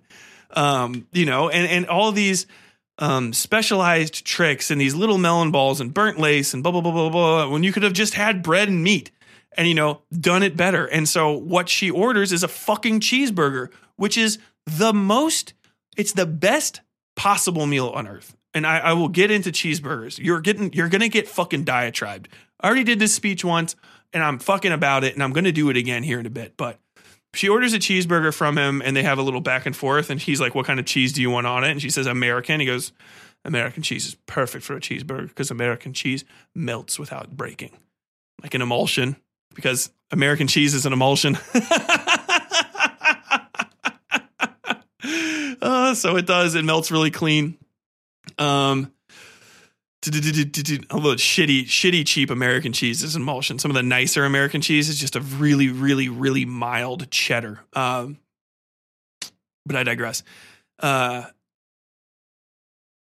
he makes her a cheeseburger, and um, it's a double cheeseburger. He puts it together, smash burger, a little bit of lettuce stuff on top. I think there's no bacon brings it to her. She takes a bite. She says, It's delicious. Unfortunately, I, my eyes were too big for my stomach, and I think I would like this to go. He's like, To go? Like, you just, like, what? And she says, Yeah. Uh, how much will that be? He's like nine ninety nine, and she she pays him, and she gets a to go bag and leaves, which is perfect because the entire thing, and I've said this a thousand times, and you guys are still with me here, I swear to God, is a farce. But once she starts playing along with it instead of being a victim of it, he has to play along too because it's all part of him not looking like an absolute dickhead. She just plays the game with him according to his rules and knows just a little bit enough about who he is to fucking absolutely get him. But the best part is is that a cheeseburger is literally made out of force meat. It is a farce. A cheeseburger is a farce. If you went to a Michelin star restaurant and and and ordered a cheeseburger when you had all of those seven dishes to eat from, people would say, "What are, are, you making? Is this a farce to you?" the the the menu is a movie, which is a farce in and of itself. It is it is naturally farcical. It's a it's a, a horror uh, comedy um, about a bunch of people who, by a farce, are lured onto an island to engage in this dinner, which is uh, put on by a guy who is living in his own farce of an existence, who is constantly putting on additional farces during the dinner.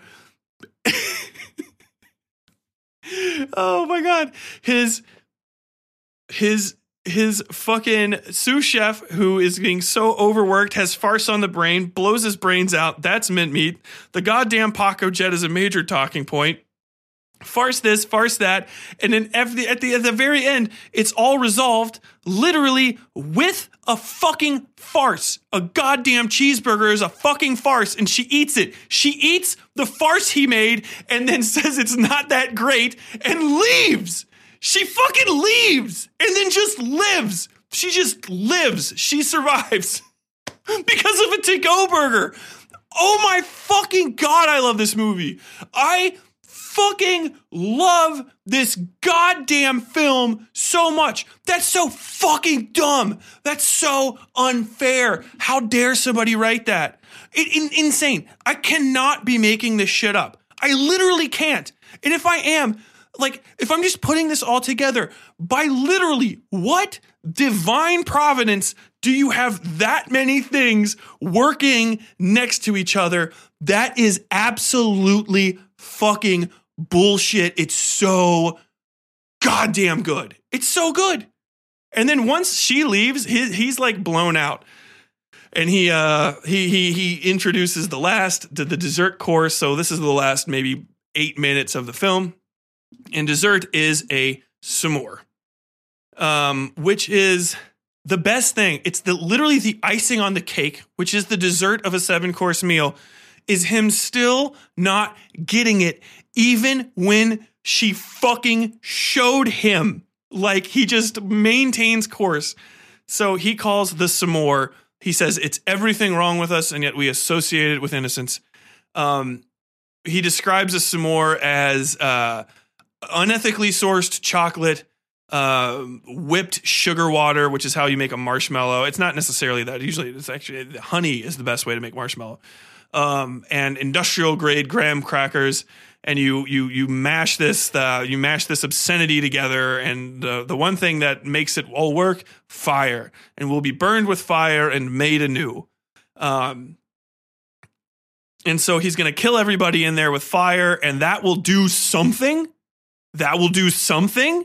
No, it's just fucking killing everybody for no fucking reason. The best part is the fucking uh the the woman, the rich white woman, is like by this point just having a full psychological break, and she's looking at him like he's a fucking god and nodding at him and going yes yes yes yes. Uh, and earlier he made a, a point of doing uh basically performing a small miracle almost. You would say it's like a uh, a, thing you would see in a text. He holds his hand over a flame. He says, "Asbestos fingers, uh, chef's hands. Um, I can I can carry a cast iron uh, from the oven all the way to your table." Which I you can't do that. Nobody's hands are good enough to carry a fucking cast iron 56 feet, 450 degrees. It will literally sear your whole goddamn hand off. But uh, I don't know. It's, prove me wrong. I don't know who is dumb enough to try to do that in real life, but I digress. Um, he goes to he, he they everybody's arranged with these big um s'more like shawls and like chocolate fezzes. It's they look absurd. They look so fucking dumb. They are literally, it's literally farcical. They look like absolute morons, and I love it. He spreads just graham crackers everywhere. So it's not even how you make a s'more, which is the best part. And that has to be the best. Because, like, you could have set the building on fire and collapsed it because the building is flat and actually, like, almost s'more shaped. And then it would have been like you squished and became s'more. I don't know. But that would have just been more, made more sense. But, like, it's not even a knock. Like, he's such a fucking well established character that every shortcoming that exists within him seems intentional. And, like, I, I, cannot stop reading into them. And so he grabs a, a, a charcoal from inside one of the stoves, and God only know. I guess maybe that was what they were using to cook the uh the bone marrow, maybe, but also probably they just lit it for this exact moment. He carries it out. He drops it in this fucking the pot. The graham crackers are crushed into like dust and scattered around, and like the chefs go and pour out some like random weird sauces. You see that orange and um, green color again, I think. And I don't know, that might be referential to something, but it's really, they just plate, they plate the entire floor and everybody just sits in there. There is nothing keeping you from trying to leave. The place, they, they, the guy comes out with a coal in his hand. You, if you sprint for the door right now, just sprint for the door. Is he going to try to stop you and drag you back? He's got a handful of charcoal. He's going to drop it. Like they still just sit there. It's fucking amazing. Um, he drops it. It catches on fire. He turns into a little big fiery icon in the middle of this, and the whole uh, the all the fucking yes chef, and they all we love you chef. They all turn on their fucking uh, burners, and the whole place explodes with uh, Anya Taylor-Joy outside enjoying her farce from a distance. Um, and then she literally wipes the menu or wipes her mouth with the menu, which is like the menu is a farce. She's eating the farce at the end of the menu, which is a farce. But then when she's done, she wipes her fucking mouth with the menu. That's just eat shit, eat shit, and fuck you. That I like it. I like it. Um, oh, one nod that's very funny is uh, everybody checks out at the end of the, of the meal. They all pay with their credit cards. Uh, and uh, they all get a gift bag and stuff, even though they're not going to leave. And um, the uh, rich white guy gets his own finger put in the uh, gift bag as an ancillary prize. Oh my god! But it's just perfect. It's literally, it's just perfect. Um, it, it's not a, a, flawless film, and I, I would never. I, I, don't think I would ever give a ten to a, a quote unquote flawless film. But I will give a ten out of ten to this film because it is fucking perfect even its imperfections are wonderful. It's like a good cheeseburger, like with like one little bit in it, and you're like, oh, I fucking had a bit in that cheeseburger. You just flick it away. I don't give a fuck. I'm eating a goddamn cheeseburger and shut your fucking mouth. Shut your fucking mouth. Oh my god. Um, yeah, this movie's perfect. It's perfect. It's a fucking 10. It's a 10. Performances, it's a 10. Editing and shooting, it's a 10. Writing, it's a 10. 10s across the board. It literally my favorite movie of the new year. Possibly, I guess maybe one of my favorites of last year. Uh, I guess is when it technically came out, but I saw it this year, so I, I don't know. I don't know where to put it. Um, fucking perfect. Like literally. Uh, what, what else did I want to talk about? Yeah, farces, farces, farces, farces. Like I've got to try to make a TikTok or something about that because I think that shit will pop off. But um, yeah, it's a farce resolved by a farce. That that's so stupid that it has to be intentional. And I fu- I'm I'm happy about it. I'm really I, am just I feel like I'm along for the ride. Uh, let me talk about the bullshit of the chef's philosophy a little bit more, and um, the dessert. How the dessert is the you know the final the final little touchstone in this of him not getting it. Um, the s'more is just the dessert version of a hamburger. I mean, almost literally, it's all of the dessert pieces put together the same way. S'more, if you don't know, if you're not from America or you don't know what uh, you don't know what a s'more is, um, it is the traditional American campground snack. Uh, if you have a fire in America, somebody either um, jokingly or not jokingly will suggest, "Oh, maybe we should make s'mores." It, it, it's so ubiquitous that, even if there's an open fire that somebody didn't expect and you want to lighten the mood, you say, oh, maybe we should make s'mores. I said that, or one of my friends did, while we watched a Humvee burn in Iraq. You know what I mean? Um, it, it's a ubiquitous part of Americana, literally almost to the point, food wise, of a cheeseburger. A cheeseburger is no less unethical than a fucking s'more or unhealthy, literally. Uh, a cheeseburger, the common one that you're going to get, like a McDonald's cheeseburger, fucking forget about it. But, you know, it's bread, carbs, um, which is fine. Uh, beef, which is just, it's naturally unethical. It's fucking meat. I mean, if you're eating meat, there's a degree of unethicalness about it, especially considering like factory farming and shit, you know? Um, all of the beef that you eat in every American cheeseburger is raised on land we stole from Native Americans. All the wheat that goes into the fucking buns is on land that we stole from Native Americans. Some of them came from fucking plantations that got big off slave labor. You cannot you cannot derivate between foods and say some is more uh, some are more unethical than others when you live in America unless the harm is happening right now. And even to do so and suggest that somehow one bit of food is so much more unethical than the others is just like it's insane. At a certain point, you have to just admit that uh, you haven't done your research. Um, eating is one of my uh, f- like the concept of food and um, food transit and distribution and how people develop their eating habits and their recipes is a passion of mine. Like it's something that became interesting to me when I worked in restaurants and has only gotten more intense um, with certain courses that I took in college. And now it's like literally the the culmination of it is literally the novel that I'm writing now, Dragon on the Barrows, which is, you know, a bunch of cool shit, but the subtext is literally it's about food and how people eat and um the the I don't know, the conflicts that grow up around eating. You know, uh, Chiquita bananas are fucking unethical. Man, you know, fucking a, a, Chiquita banana uh, might arguably be arguably be more unethical than chocolate, depending on when you ate it.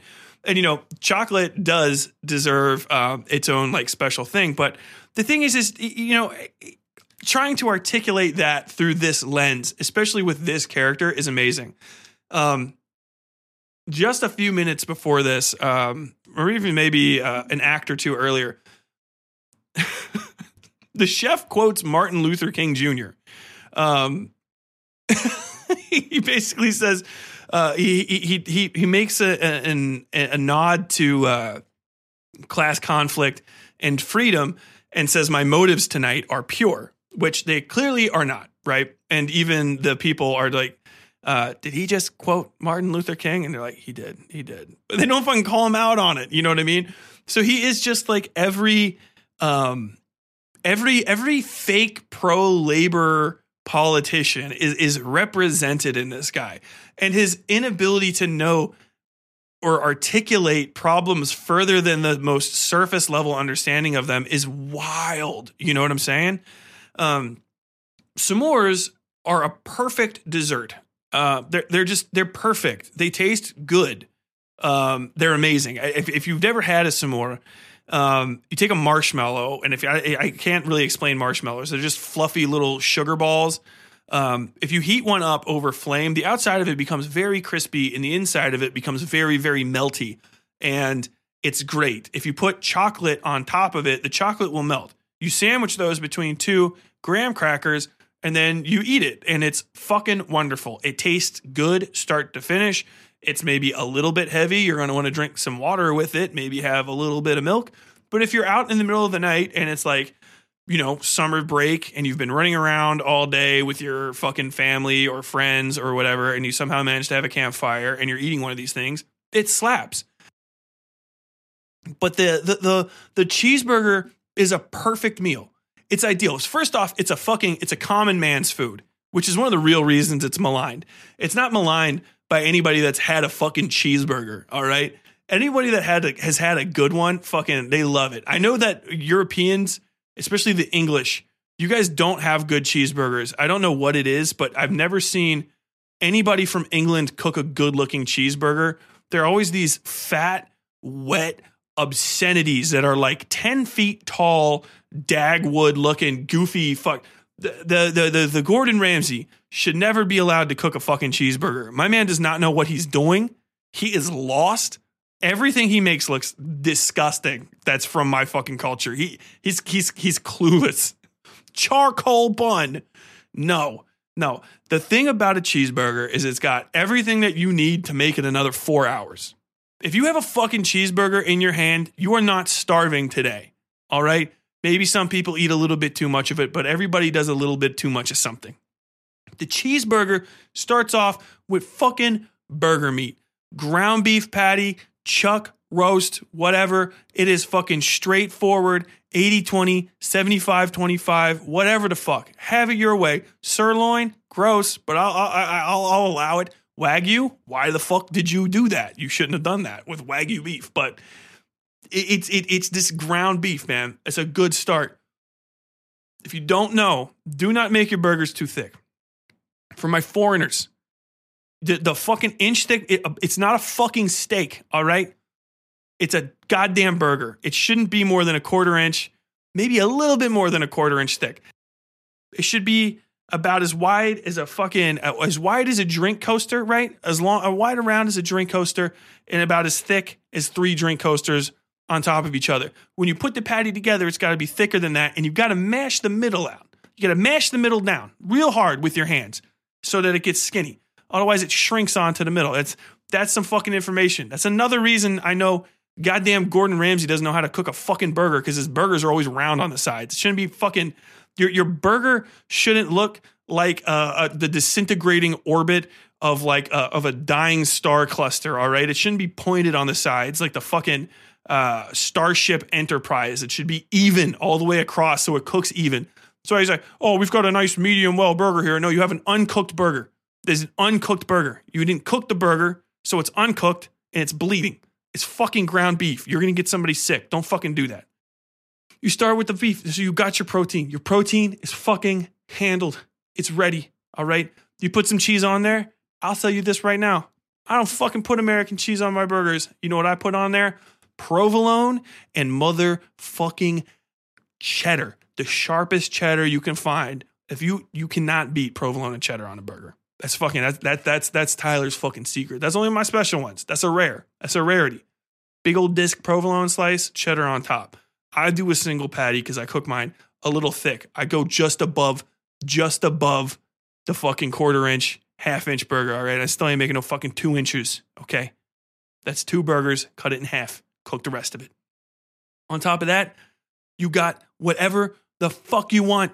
Okay. What kind of bun do you want? I don't know. I want white bread. I want dark bread. I want a Hawaiian roll because you know what? Fucking, I don't give a shit what my blood sugar is. I want to lose my eyes and my legs just so that I can taste one of them sweet, sweet fucking Hawaiian rolls one more time. Anything you want. And then on top of that, sauces. Sauces. It can hold every sauce, any sauce you want. You put it on there. You want a fucking four cheese bechamel on your burger? Got you, dog. You want uh, duck fat confit, fucking potatoes fried up real crispy. Uh, sure, why not? Onion ring, got you. Bacon, fucking yeah. How do you want it? Uh, crispy, wrong, or or smoked? Um, uh, what, what, what else? Mustard, ketchup, onions on a sesame seed bun, dude. That that shit is fucking. It's money. You can have it your way. That's why McDonald's is everywhere. You fucking degenerates in other countries. I swear to God, you don't get it. Just feed people what they want to fucking eat every once in a while. Okay? Stop starving your people. They're hungry.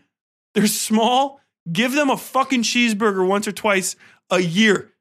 Okay? And people start being able to pick things up. They won't be falling asleep at three in the afternoon, getting dragged into the jungle, lethargic, half down the gullet of a fucking ball python. Feed people. A cheeseburger's perfect, man. You got your carbs, you got your protein, you got your fats, all right? You got your salts. Everything is fucking in there. You eat a cheeseburger and you're good. It's the ideal meal. And the thing about it is, you can always put a fucking statement on it. Not only is it a burger, it's your cheeseburger. When people eat my cheeseburger, they're like, damn, Tyler makes a good cheeseburger. I know what his cheeseburger is like. I can fucking remember that shit. It's a signature. It's money. okay, that's enough. S'mores and cheeseburgers. That's my thing too.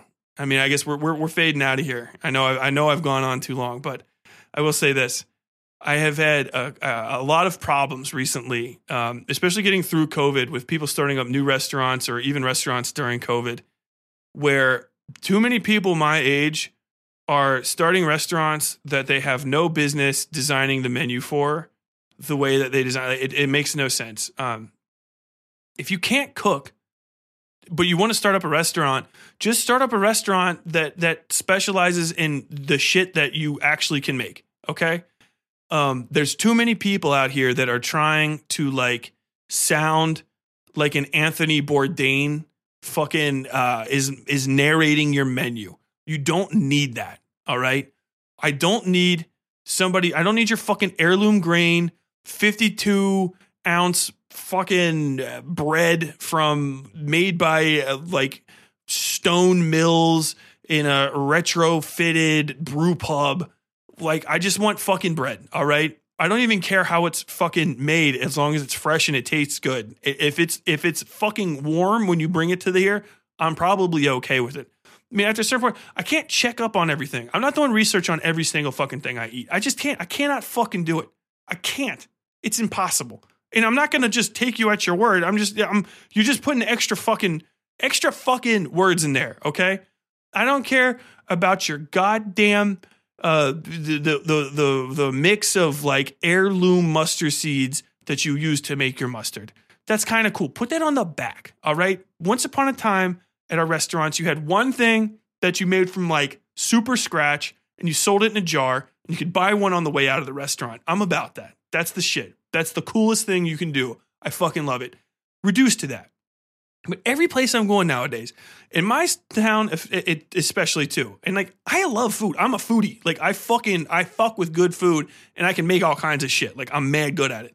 But like I, I everywhere I go in my foodie town of Louisville, everybody's got to put fucking uh, caramelized onions on everything. Caramelized onions on your grilled cheese. Caramelized onions on your burger. And caramelized onions on your fucking like breakfast eggs, man. I don't want your greasy little fucking brown vinegar worms in my fucking food, okay? But then you're like, oh, well, would you just order without? But yeah, but like, dude, they put together this whole artisan goddamn burger. It, it, all revolves around fixing the flavor profile of this acidic, high power, aromatic, caramelized, sugary, fucking uh, brown flavor worms. So everything is fucking off now. Just let me build my own goddamn burger, okay? Stop. Also, people, bread has a fucking purpose. Every bread you've ever seen, there's a reason why it's shaped the way it's shaped. Stop putting greasy things that drip on bread with holes in it and no bottom. If you have a baguette, the reason it's got the hard sides, right, is so it'll hold shit in. The the holes hold stuff in, but if you don't have the bottom part of the bread, then it doesn't fucking hold anything in. You just drip in cheese onto my finger. What the fuck did you why did you think that was a good idea? I like arugula. Arugula's good. Arugula's on fucking everything now. I- I'm down with arugula. I'll calm down. But like really, all I want from a restaurant, you know, like I just want one place at least in my neighborhood, a fucking burger. I want eggs, I want bacon, and I want that bitch to be open when I'm actually hungry. I would be fine with restaurants not being open until fucking 5 p.m. I would be happy about that. I wouldn't even give a shit. Oh yeah, you can't eat lunch there. They're not open for lunch. What are they open for? Are they open for dinner? Oh yeah, they're open for dinner. Well, that's a fucking restaurant then, isn't it? I go there for dinner. When's your restaurant open? Oh, we're closed on fucking like Mondays. Why are you closed on Monday? It's the only time I needed you. I don't want to cook on a Monday. I don't cook for a living. You fucking cook on a Monday. Jesus Christ. I digress. I think with that, I'm going to start wrapping up the episode. I love you guys. Thanks for sticking around for this one. It's been a it's been a minute. It's been a minute. I, I'm uh, even I'm slap happy putting this together at the end. We're we're only we're only four hours into it. You know what I mean? If you enjoyed this episode and you like this stuff, if you're new to the podcast, please follow us, like, subscribe, comment, fucking share shit. Do me a favor. If you like this episode, right? I like this episode of the Westside Fairytales and painstakingly draw out the entire extended HTML uh, web web address for it. Take that, put it in a bottle, and throw it into the yard of some random person you've never seen before. And then they'll get a message in the bottom like, who the fuck did this? Who the fuck? what the fuck is a Westside Fairytale? Why is this guy talking about cheeseburgers and farces for like 10 hours? Um, also, if you really appreciate this, you like keeping this shit on on on the on the internet, on on the YouTubes, on the webs, and me making stuff. Uh, please, please, please consider joining our Patreon, patreon.com slash westside fairy tales, patreon.com slash westside fairy tales. Look at me now that I'm, I'm now that I'm past everything, I'm in announcer mode. I'm a little slap happy. I'm about to get off of here and uh, I'm, I'm gonna play. I'm gonna play a little bit of fucking Death Stranding. I'm excited about it. I'm fucking stoked. I'm gonna tell you guys when, when you think you think this was long. Wait till I start talking about Death Stranding because that shit goes so it goes so fucking hard. But we'll get there. We'll get there. Um, new episode of the Westside Fairytales. New fictional episode of Sin Carriers. Sin Carriers Part Ten. Dance? No. Feast? No. Dance? No feast. It's part part 10 is feast. Um part 10 feast coming in uh a weekish, 2 weeks, probably 2 weeks um cuz these are taking a while and I just I, I I take my time with them and I try to put them together uh nicely. But as we slowly as I slowly get these out further and f- faster and faster, I'm I'm I'm rapidly uh reapproaching my first Tuesday of the month deadline that I set for myself immediately broke and then never achieved again since. God damn it. uh, we're also on YouTube. I don't do too much over there. Um, I know I've been promising that I'm going to stream, but I think I'm like overworked and I, I probably shouldn't do that. And I should focus on um, everything else. So I'll be doing everything else. And hopefully you guys will be seeing some more of that shit soon. Uh, merch in the merch store, all of our shirts and stuff are I don't know where they're sourced from. I don't have enough money to ethically source shirts. I, I buy them from Printful. Printful makes shit for me, and then and then they send it to you guys. And I love you guys uh, buying my shirts. So please, please buy my shirts and wear my shirts. We go up to size five XL down to size two XL women's no men's two XL men's. So we got a little bit for everybody.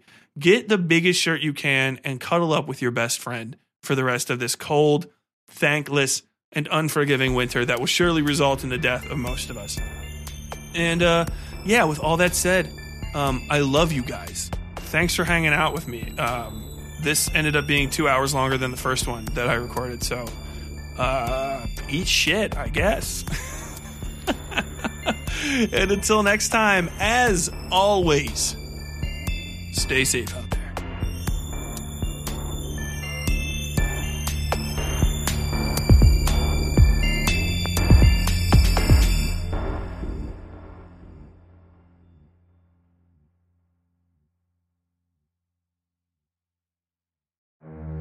Something's not quite right in the quiet mountain town of Targrady, West Virginia.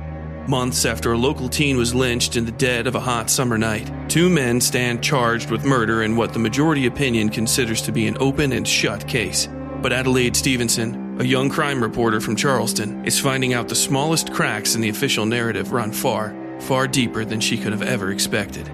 Join Adelaide in West by God as she navigates small town secrets, the dubious ethics of her own profession, and the dark whispers of an ancient creature, known to some as the Witching Woman, who prowls the shadowed hollers that lie between night and nightmare. Sent on overnight assignment to cover the start of the trial, Adelaide quickly realizes the story she's been told and been telling doesn't make sense.